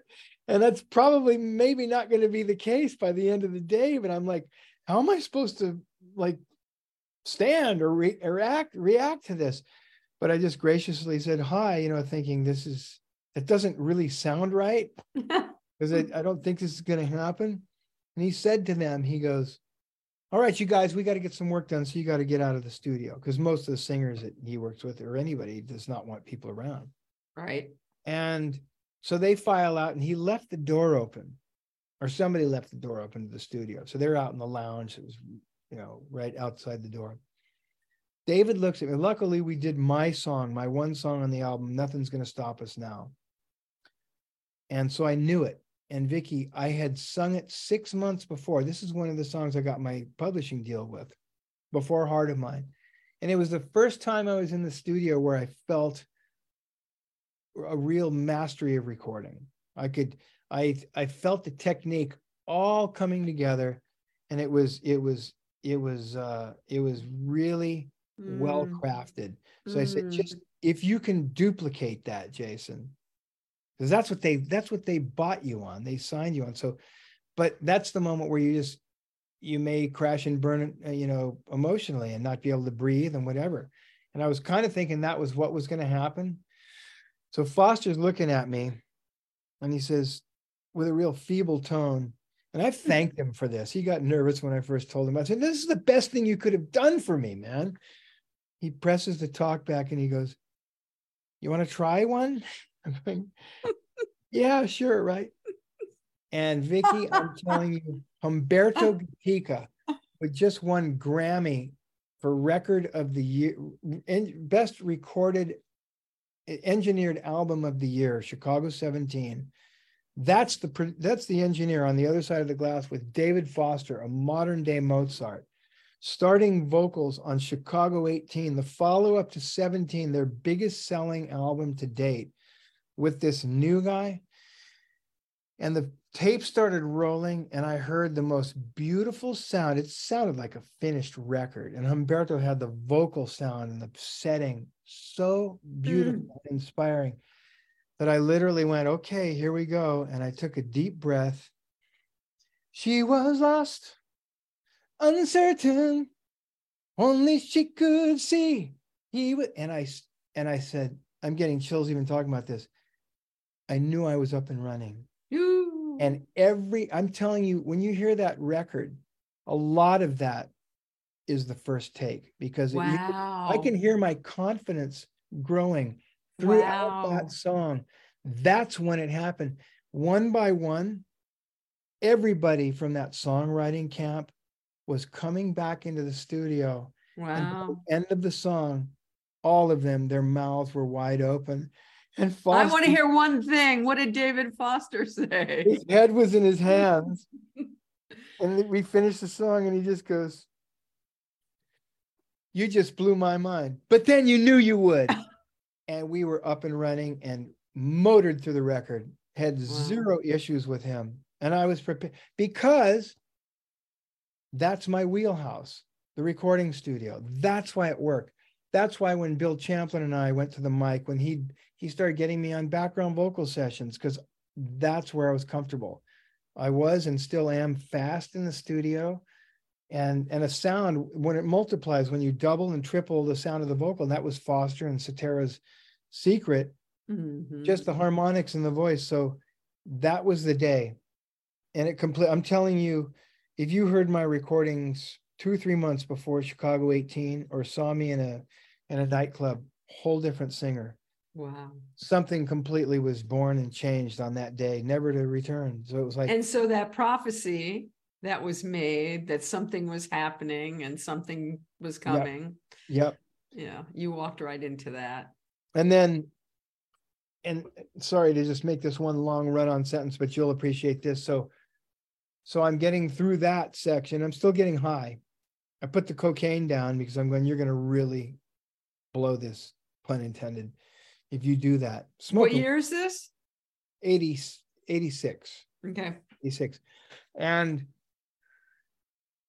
and so the minute i Mhm. was done minute i was done with um the vocals on chicago 18 started going back to partying because i thought my problem with cocaine was that i just didn't have a, a dime and so the minute i started doing it was so guilty that i was robbing peter to pay paul wasn't paying rent but now I was making a couple bucks, so that's so I'm I'm dabbling back into it, and since I you know was able to kind of, and I never really did you know like loop two three days together, but Yeah. but it was I was not I didn't have that stress that I didn't have my my rent paid, so I thought I was being able to handle it.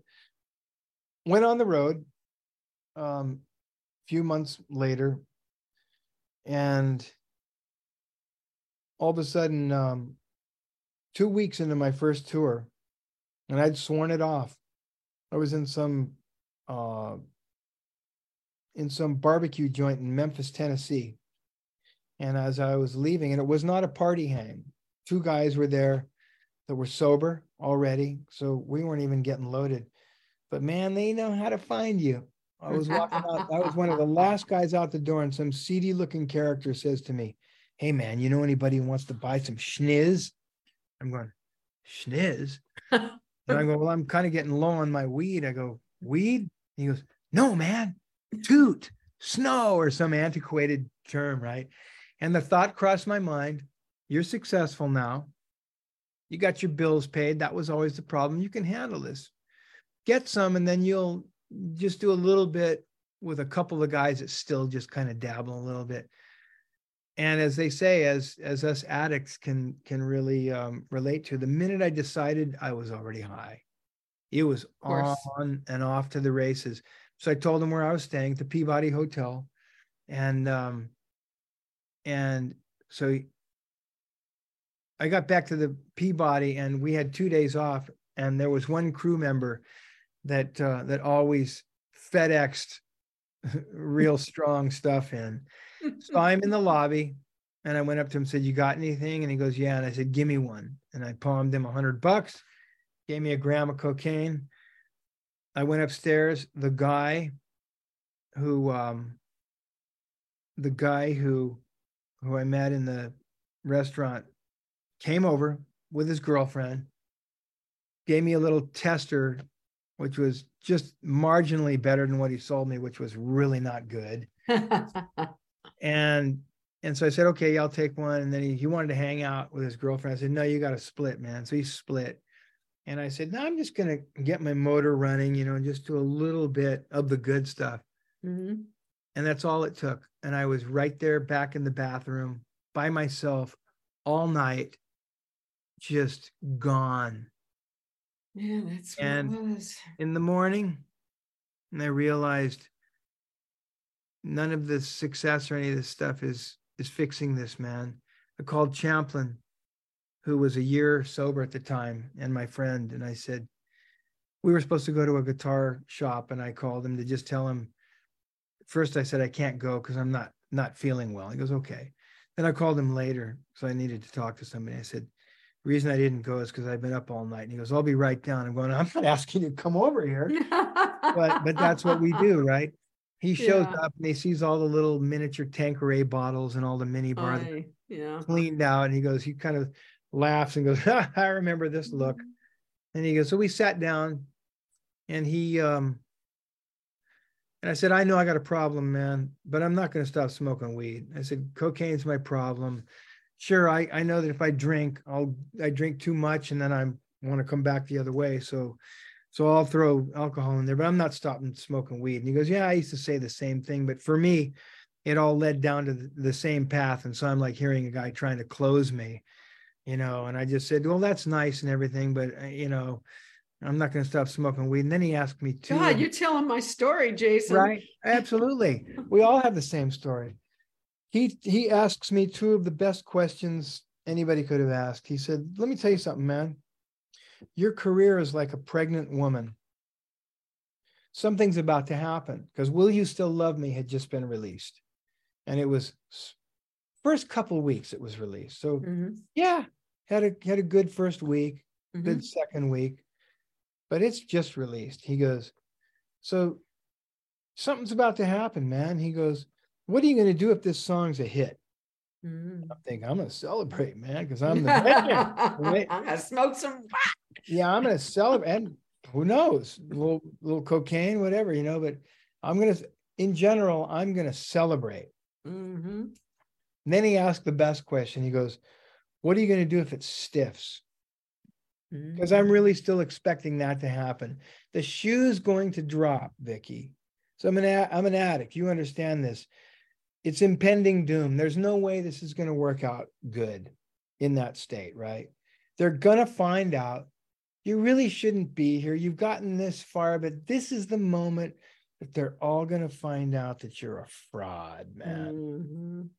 So when he asked me that question, I go, What are you going to do if this stiffs? And I go, That's probably what's going to happen. I am going to hurt myself badly, sabotage, because then everyone's going to know. And you will be the most embarrassed person. So I realize that's the part in our program that says taking a trip, not taking a trip. I realized there was no other option to get high or to get high. That is the question. Mm-hmm. I realized I was trapped, and I said, "Okay, I'm take. I'll, what do you? What do I do?" And he goes, "I'll set you up with my counselor." It was up at Hazelden, but they've just started a new one down in, in West Palm Beach. I said, "Oh, Florida, cocaine, great." That'll probably be about a little did I realize that was the drug of real choice at the time that was bringing mm-hmm. people into rehabs. So I did it, and I got in the shower. I got in the shower when I had had had uh, I had didn't realize I had surrendered yet, but in the shower, I was playing, and this is how cool all this stuff keeps coming around. And you saw him the other night. I put on Toto's Fahrenheit album a song called Lea that Steve Porcaro wrote. That's one of the most beautiful pieces of music. Mm. And I felt so connected to it because Joseph Williams was singing it who I actually called Jeff Porcaro to recommend for the gig. So I felt connected that I was the guy that that made the recommendation. And so I'm hearing Joe's voice, Steve's beautiful music, and this shower was hitting me. And I'm not a super religious guy. Only t- this is like the second time that I actually remember. I guess you'd call it prayer mm. that I can recall because I remember standing there saying, I don't know if I said, if there's anybody out there or God, if you're there, help me. And this water felt like a baptism. Mm-hmm. And the obsession was lifted. Wow. Forever. Oh, so on that, that was it? You that done? was it. I wow. had a bag of weed. Champlin said, because I had about three weeks before I was going to, we were going to finish the tour and go into rehab. And he said, don't try and quit now, man. They don't like that. They like when you come in really hammered and pickled, so your defenses are down. And I said, okay.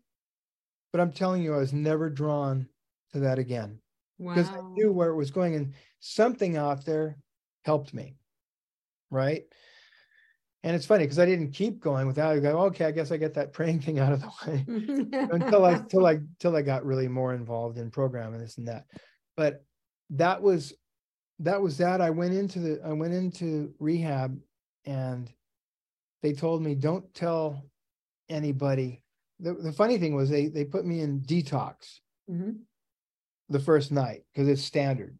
And I said, I've been clean for three weeks. They said, doesn't matter. Legally, really? but you yeah, we have to put you in detox. I'm sitting in detox with this one other girl who needed to be there. Mm-hmm. And I'm watching TV, and all of a sudden, Thicke of the Night comes on And there's Bill Champlin guesting with the jacket Wow. that I saw him wearing three days before. It was the most surreal thing. Wow. I'm going, that's my life. I'm I'm part of that, but I'm in here kind of bottoming out, right? It's like this real beautiful yin and yang thing where when you you're becoming successful, something's keeping you from really losing your mind, right? This whole this whole uh you know, bottom with with drugs and alcohol. So I'm sitting in there and, and my counselor says, do not tell anybody what you do you know they're going to treat you different you need to be right sized." and i said i totally get that Mhm. so i'm sitting in my my room with my roommate and and all of a sudden i couldn't believe it. Will you still love me comes on the radio. First time i hear it because it's becoming Wow. a hit. It's becoming a hit. Now it's becoming a hit. And i'm flipping out and i say to my roommate i got to tell you something but you can't tell anybody he of goes course, he's not going to tell anybody. goes no but he goes i don't want to know. And i go dude seriously i'm freaking out right now and i have to share this. I got to tell you but you can't tell a soul. He goes don't tell me. We don't keep secrets in here. He goes i'll tell if you tell me. I said you can't. I I'll said, tell if you tell me. i said bro i got to tell somebody. Wait, hang on, Jason. he thought I was going to say, I got a pound of blow in my suitcase, right? but I tell him, that's me on the radio. And he's like, get the F out of here because everybody's lying through their teeth in rehab, trying to make themselves feel bad. That's me on the radio. Yeah, I did this, right? And so I started singing along with it. And he was going, Uh, Rufus is having a nervous breakdown. Rufus, come over here. Come over here. Somebody's at my front door. That is a crazy story. You started singing.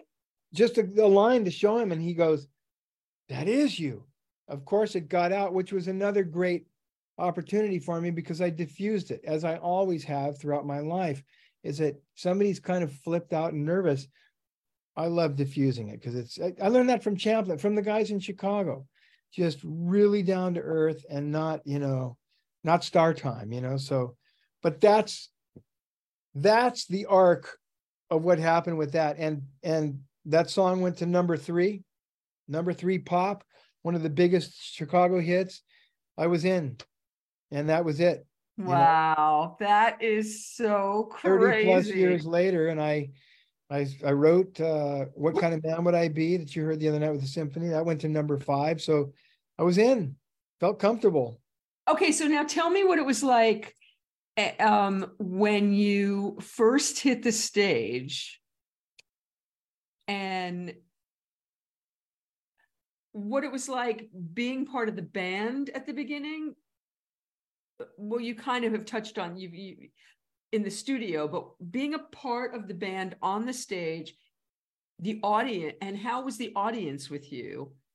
the audience, as I've seen, and Robert Lamm has has stated this so perfectly, Chicago is an experiment.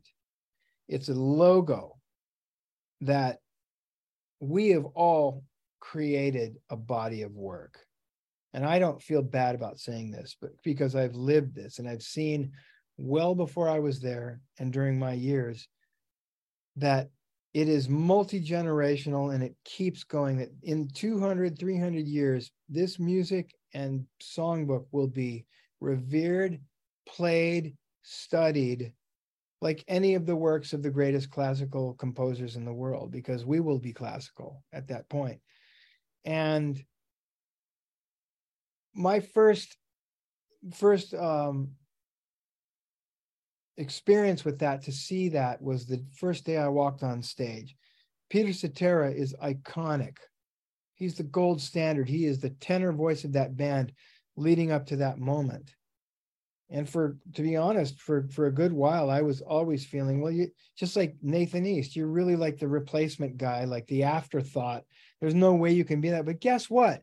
When you start contributing and you make some of the biggest hits with the band, you have your era Absolutely. and guys like Rascal Flatts that say you're the guy.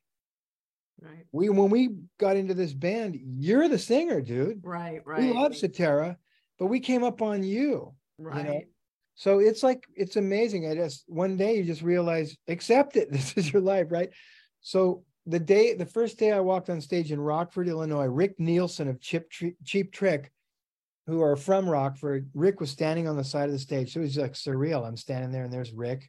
Yeah. We go on stage and there's all these people with signs out there saying, Welcome, Jason. Oh. They wanted their band to like they still do. It's it doesn't oh. matter oh. Doesn't matter who's up there. This is the this is the soundtrack to their life. And I get it. Elton John's on his farewell tour. Right? I believe he'll still be playing Vegas and whatever, you know. Of course. But but he's on his farewell tour. That's a huge part of my life. The day Elton John is not available to go and and and hear Mhm. or hate to say the day that he's he's not here anymore. If God he goes forbid, before yeah. me if he goes before me there's a part of me that's gone. You know what i'm saying? So Mhm. that's what the music is. That's what the music is. It's a part of so they, they're hanging on for dear life. And i so i love that because we're a part of it. We we created it. And i didn't think it was going to work you know? So so the first night like I said, I always felt comfortable as a bass player. I knew from note one when we went out there, we were killing it. It mm-hmm. was a phenomenal band, still is. It's just always going to maintain an- a standard of excellence. But man, Danny, me, Bill, DaWayne Bailey, sorry for all that binging. People are, people are, I don't know if you're hearing that, but they're sending texts. It's like, stop texting me. I'm talking to Vicki. But, but it was, it yeah, was. by the way, you're gonna have to go back and read the comments after the show because a lot of your friends are, okay, great. chatting it up. Yeah. Yeah. So, so it was as a bass player, Mhm. bang, man. That was like, you know, and so we hit the ground running. And these guys gave me that opportunity to grow as a vocalist, you know. And I listened to, you know, once in a while I hear the early, early live stuff and and I and I could see when I was tentative and was really not comfortable going all out. But plus it was a lot. The thing I learned too, Vicki, was that I was singing probably 70% of the of the at least 60 to 70% of the night. Oh hell yeah! And we were doing a two-part show. So I had to pace myself. And by the way, that's technique. That's Seth Riggs. I forgot to tell you that part that my mom bought me a, a vocal lesson. Mm. My 21st birthday, she tricked me because it was expensive. so I couldn't blow it off. And I went into to, you know, thinking I was going to do my one and only vocal lesson with Seth Riggs. Again, spotted me and said, You got to keep coming here, man. Mm. So a good year, year and a half of vocal training with Seth Riggs prepared me for when this opportunity happened that I could go out there and have the stamina and do the the two part shows.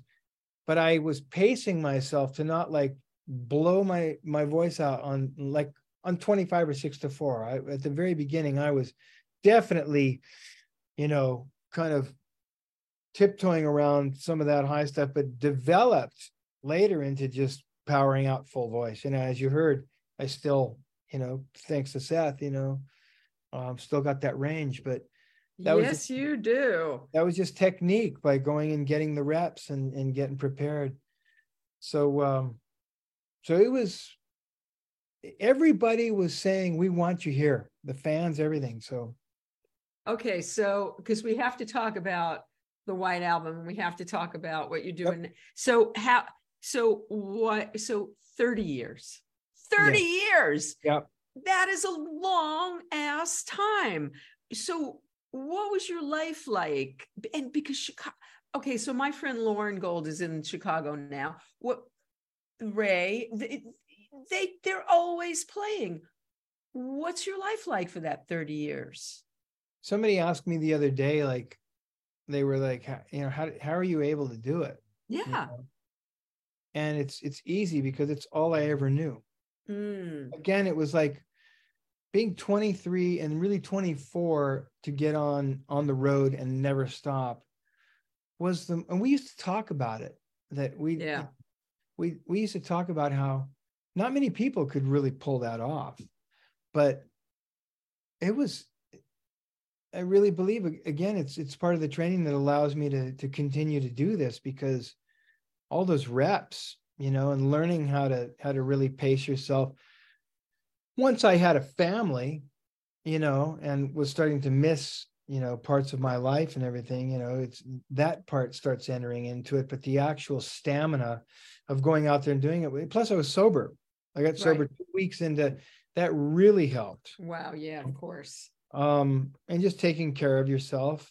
You and know. then how about your family, Jason? Um, how long you and Tracy married? Coming up on 30 years. Oh, okay. So how did so how did you manage that? How did you manage to fall in love and and and get married and start a family and do all that while you're on the road all the time? Well, she was she was really if not the first, like probably the second girl that I really pursued without having an indication that she was interested in me. I don't know where that came from because that's not me. You know, I got my heart broken in high school once that just made me gun shy to ever put myself mm. out there unless they were really showing that they were interested. But she didn't. And I know mm. she wasn't playing games, but I I reached out to her and pursued her, and she told me that was that was a turn on because she knew she wasn't giving an indication.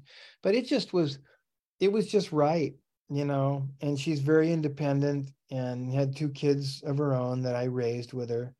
They were four and six, and um, and so it was. Again, it was she's the perfect wife for a life like this. And in 2015, you know so this is this is how i ended up coming home is in 2015 her mother had breast cancer and thought she'd mm. beaten it mm. and came back and so her father was you know had certain health issues but you know watching his queen his wife declining over a period of five six years in 2015 when it was it had come back and they had her on all the, the medications and everything um her father unexpectedly passed first, and that was mm-hmm. the end of 2015. Mm-hmm. And I saw my wife. That was the moment that I saw somebody that was really vulnerable. Mm. And her mother still battling her cancer. Once they told her that it, the treatment is not working, so now we're going to put you officially into hospice state, which I learned what that meant. Didn't mean she was going to be gone in a week because a lot of times right. I, they're in hospice and they're gone two or three days. No, it meant they're not going to treat the illness anymore because it's right. futile. It's not going to. Right. That's when I called management and said I got to go home and take care of my family because her mom obviously is going to be gone and my wife is not going. I'm not going to leave her to fend for herself.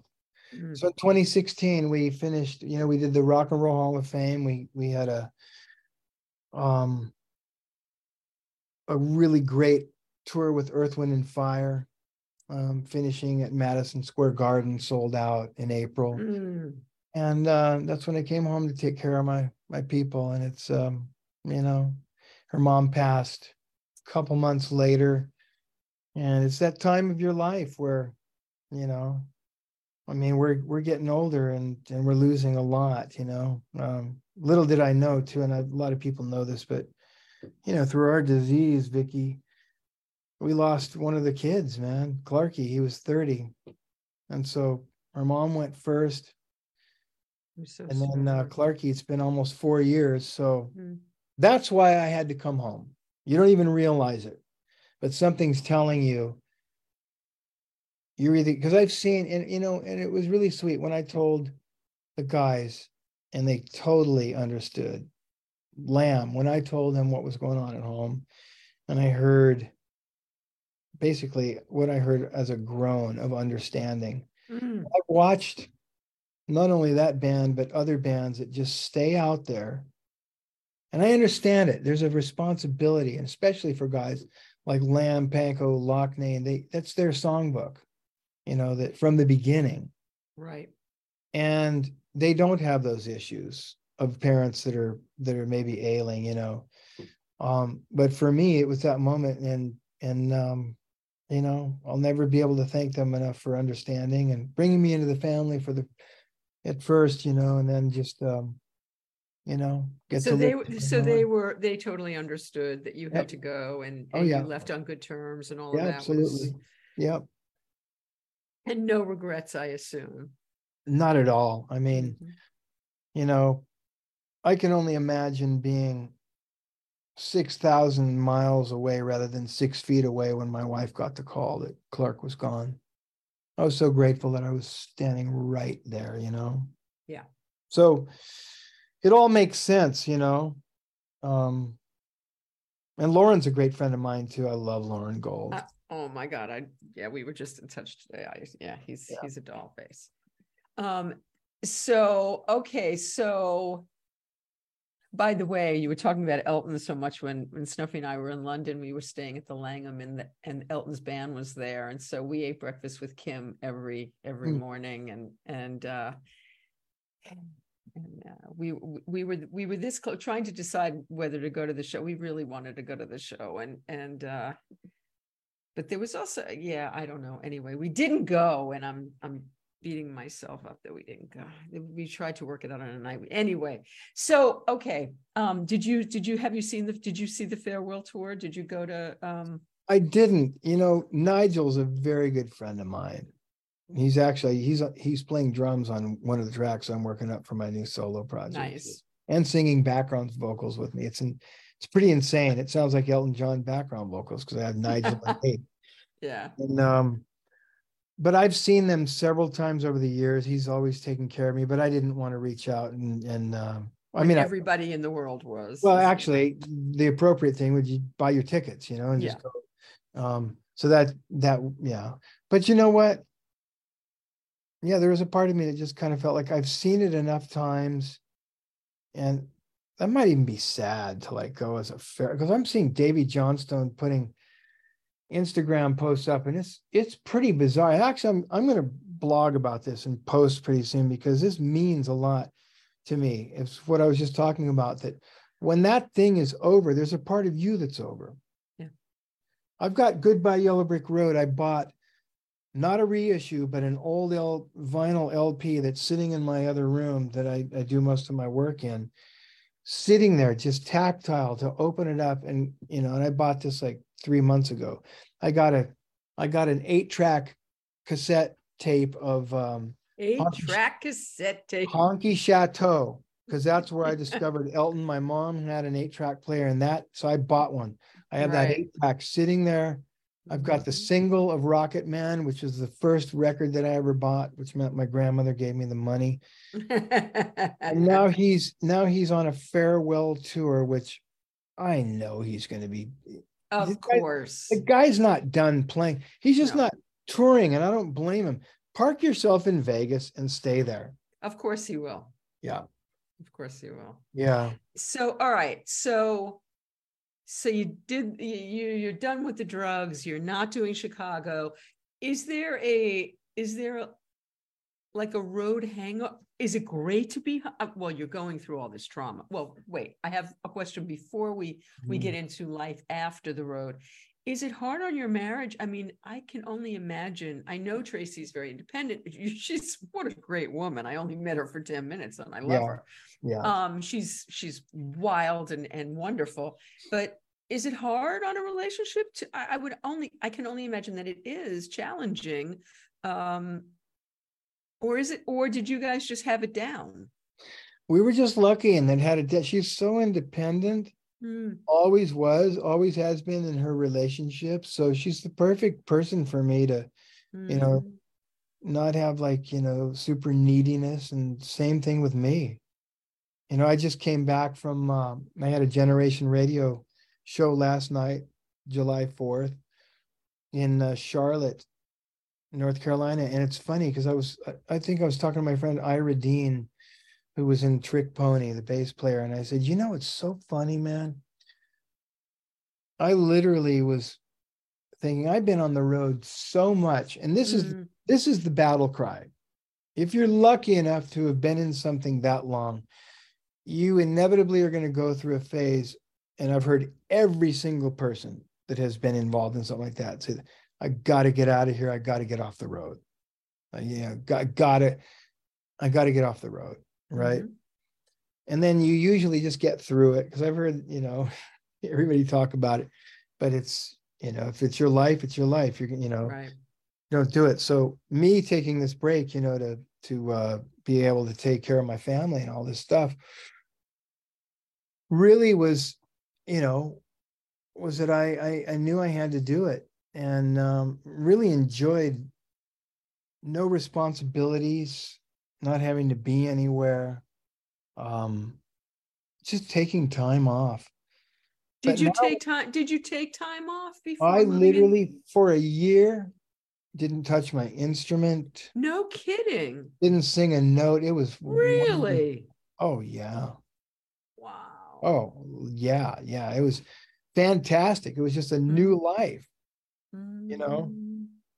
but mixed with a lot Okay, of so now coming back together, was it weird for you and Tracy to now be together all the time? Well, after no, having all this because- independence, no, because number one, we we really like each other. which is a good thing. Yeah, we like each other as well as love each other, you know, like crazy. But we like each other. Coupled with we were about ready to go through some really traumatic stuff. Yeah. And, on you a, needed in a- each other. you know, I love that I'm part of a a fellowship Mhm. that talks about real stuff because in those unimaginable Mhm. circumstances, I don't even really like to call them gifts or blessings, but the amazing, profound lessons that come out of that stuff Mm. that you're just not going to get anywhere else. So the so Tracy and I, at that point in our lives, having to come together and be together a lot was a real good thing. Mm. Again, like I said, to be that close to her when the shit was hitting the fan Mhm. with all of it, her mother, our son, you know, the whole thing. Thank you, whatever is out there, up there, for putting me in the right place where I needed to be, you know. And and in that regard, it's so funny. Some people may just look at the whole, you know, flashing lights part of all this of like being in entertainment and you know Mhm. being a part of some pretty major music history and everything. But when I look at whatever's been looking out for me my entire life and putting me in the right places, that's part of it. That when you really need to be present, you Mhm. are, you know. So it's I uh love that, Jason. So, okay, so we've been talking for a long, but we're going to talk a little bit longer because I have to ask you. Oh my God. Okay, so I sent you the picture. Joey Molland, Badfinger played. I, I I was a rock and roll promoter of this club this size on Bleecker Street in the '80s, and they Joey they played. 80 people fit in the club, maybe 100, and uh, it was 1988. And um, I was so high that they they literally held me up. But um, but you and Joey and Mickey, who played my living room, and Todd Rundgren. Oh my God. Now, what is this? Why get together and do the Beatles White Album? What, how did this, how did this come to be? Who started it? Who instigated? And how did you pick who was gonna? Jay DeMarcus of Rascal Flatts has been a friend of mine since 2002, I think.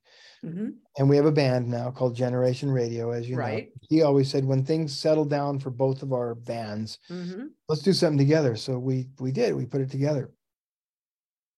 Have one record out. Going to start the next one. Ferrone's going to do the next one with us. Um, Jay was beating the bushes in Nashville to see if there were any agents that were interested in looking at me just book on solo things. mhm.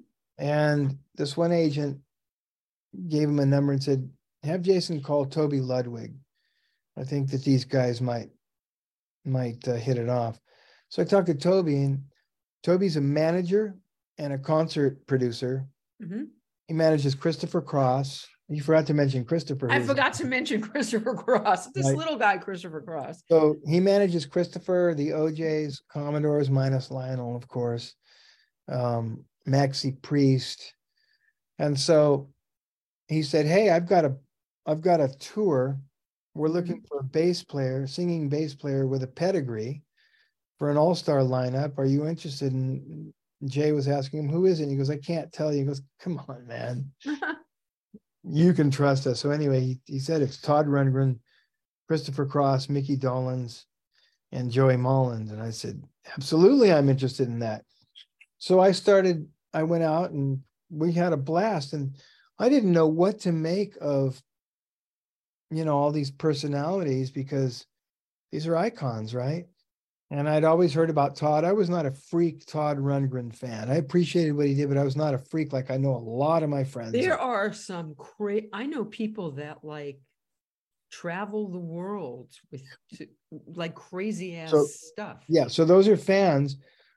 But I'm talking about you're talking about musicians that I'm are talking about legitimate record producers, brilliant record producer musicians and artists that are like Todd Rundgren's the be all end all. I don't quite get it, but since you get it, I'm intrigued. So I'm thinking, I'm going to learn something from being around this guy, and and I don't mm-hmm. even know that it's specifically about music.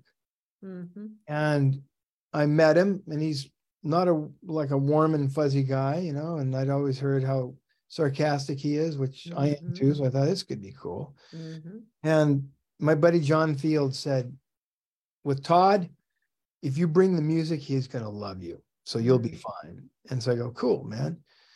So we go out there and he's not like, you know, hey man, how you doing? It's like, you know, it's like, nice to meet you, you know. And we start making music and it's just it clicks. And again, it's not like, you know, this exuberant personality, but but I know he likes me. Right. And so we start really hitting it off and and uh, really doing well with the music. And the first thing that I saw with him that I really big lesson. Yeah. Is this tour we you know we we didn't have a ton of time to to prepare for it, which I like. I like weird how, how much what's how much time is not a ton of time? A couple days of rehearsal, maybe oh, three. Oh, wow. Okay. Maybe three days of rehearsal. Okay. And it's a white album. It's not the like. It's yeah, it's nonsensical stuff, not like yes. really symmetrical. And I know you're friends with Will Lee, right? You're yes, indeed. He should. And so Will's story about the white out. Will has great stories about because he was on his honeymoon and he oh. was learning in the garage the nonsensical stuff during. Right. Anyway, yeah. Oh, it's it's it's bizarre.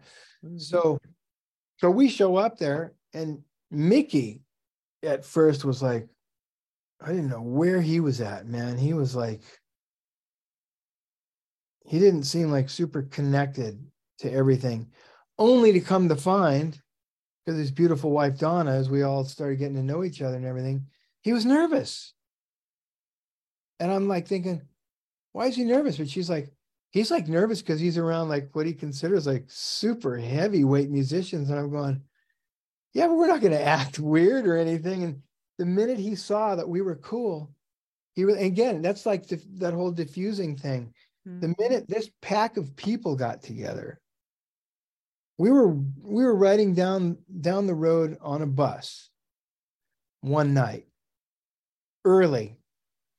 And it was it was so beautiful, Vicki, because all of a sudden I'm realizing because I'm going, what's Todd Rundgren going to be like? Is he going to be sitting in the back? I, I have the back lounge and you got, you know, like whatever, pecking order.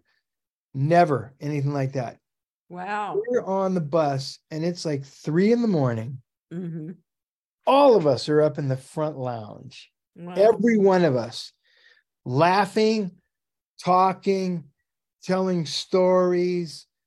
And it's like everybody's hanging. So Todd became one of the guys. So Todd was one of the guys. It's not that he became one. He was from day one. He was never so cool. He wants. Well, to, I thought when you very first met him, he was a little no. Well, well, it's, he's just not a warm and fuzzy guy. Okay. That's him. I mean, it's right. like, you know, he's not going to come running up and, hey, man, really great to meet you. And, and you know, no, mm-hmm. he's, he's like very matter of fact and mm. super bright. You know, as you know, he's a genius, pretty mm-hmm. much, you know, intellect. And um, he's, and the thing, so the lessons is he's all about the music, which is how I am. Right rest of it is like jive, man. You know, it's like, listen, we'll do what we got to do. But at the end of the day, you better deliver, man. You know, that's what it's all about. And if you deliver, we're all good. If you don't, we got a problem, right? So he's so we're all in the front bus, and then all of a sudden, at one point, Mickey, who I discovered how brilliant this guy's mind is, he's the funny one, right? He's like yeah. the the funny monkey, but he's a smart dude. Oh yeah, into astrophysics and all, uh. Just deep, deep intellect. So all of a sudden, we're sitting there, and Mickey, just out of nowhere. So anybody who's watching this, who's a Monkees fan, just imagine this: you're on a bus with Todd Rundgren, Christopher Cross, Joey Molland, and Mickey Dolenz just stands up and goes, "Okay, enough of the small talk why do we have to die? and I went, oh, this is going to get good. And Todd launches into, well, it's because our DNA keeps fraying. If we could find a way so that our DNA didn't fray, and I'm going, oh, this is going to go down the rabbit hole. I uh, love it. Those guys just started in, and it was beautiful. I had wow. to go to sleep because it just kept getting so deep and esoteric. But that's what it was like. And it was just wow. a thing. Wow. That's just crazy. And we did and it then, again. And then the music. I mean, then when you guys like made the music, what was that like? Well, here's what was fun about it was that when you think about it, because nobody really planned this, but this is how it ended up. And it started off a little ragged because, you know, we were just trying to get it up and running. But once we got our footing, like a, a handful of shows in, it started rocking, man. And we started mm word of mouth was getting out. We were starting to sell out.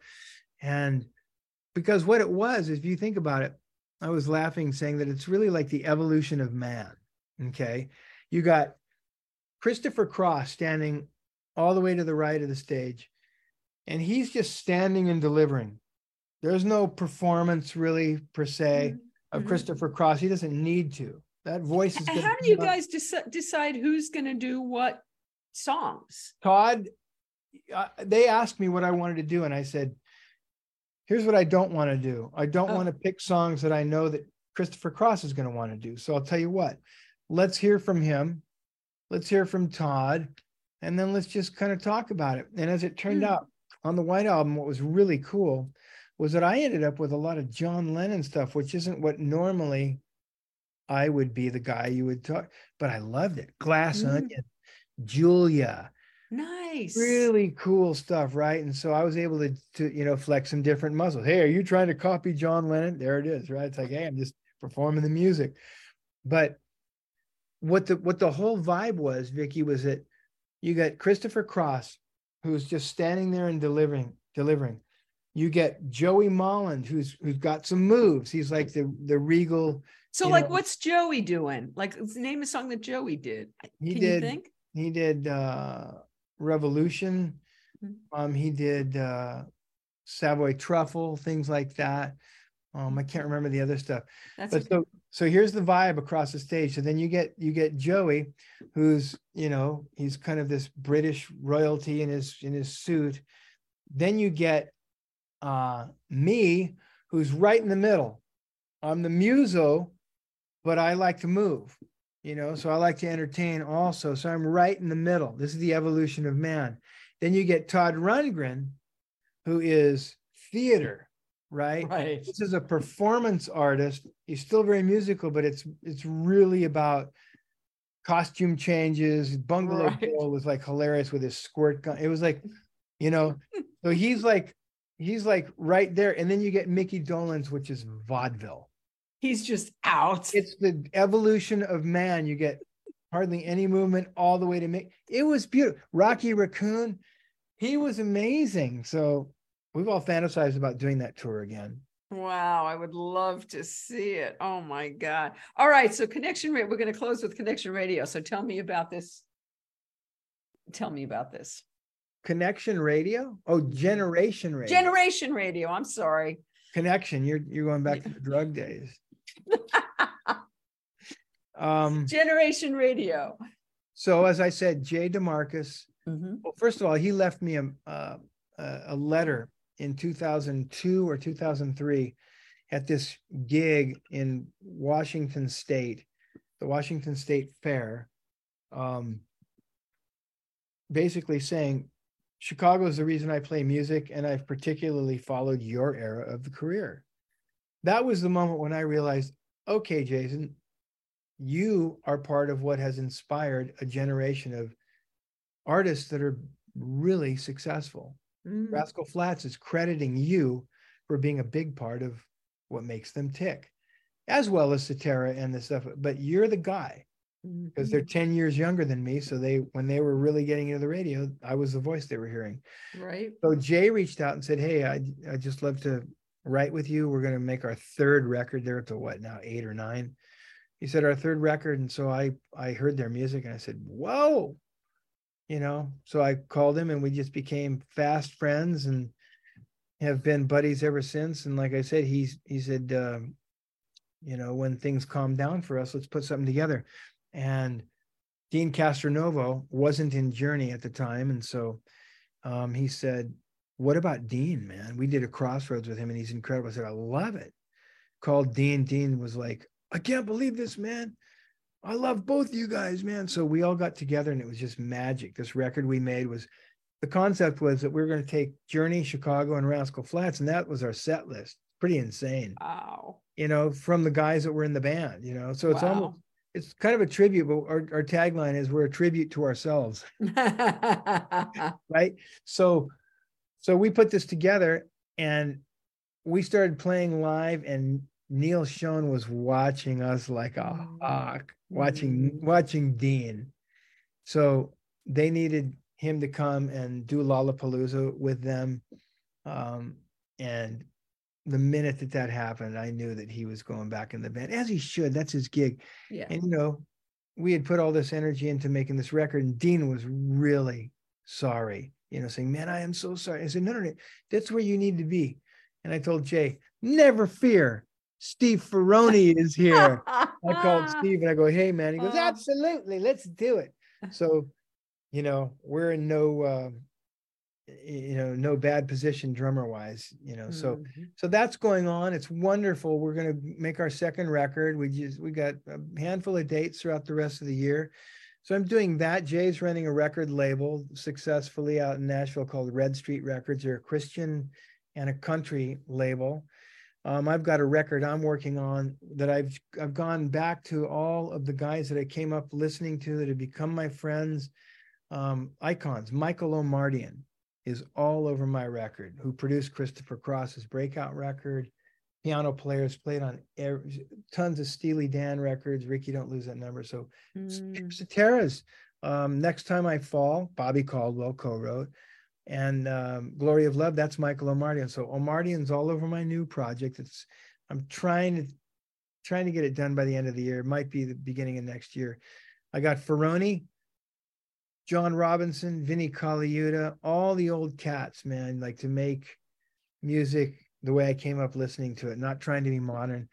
Working on that and doing dates on my own, you know, three symphony dates so far this year and a wow. handful of uh, my own solo band, just did Epcot Center. So, you know, I'm just, I'm gone enough to where it's fun, but I need to be with my family again. Mm-hmm.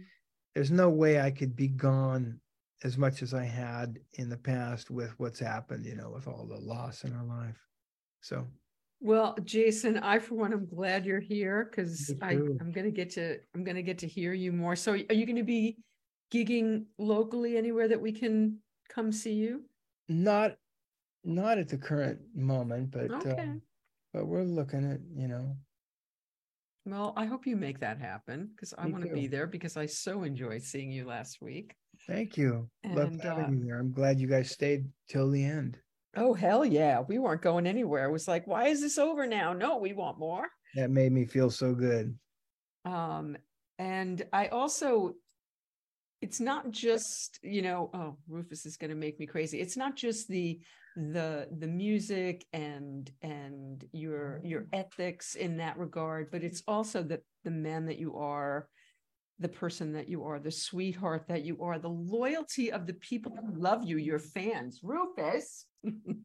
um, just and you are so loved. I mean, everybody who came out to see you last week, it was so beautiful to behold all the love in in in that section of of those people who were just your people and and, and it was so much more than just the music it's it's jason it, jason love it was jason Thank you. Thank you. and um and so i'm a fan and um and thank you so much for doing this and i uh, and and for taking so much time and and and telling sharing so much of yourself with us and uh, we're going to go to dinner let's do dinner Okay. And I, I tell you, I, I love having been Luis Conte's sub today.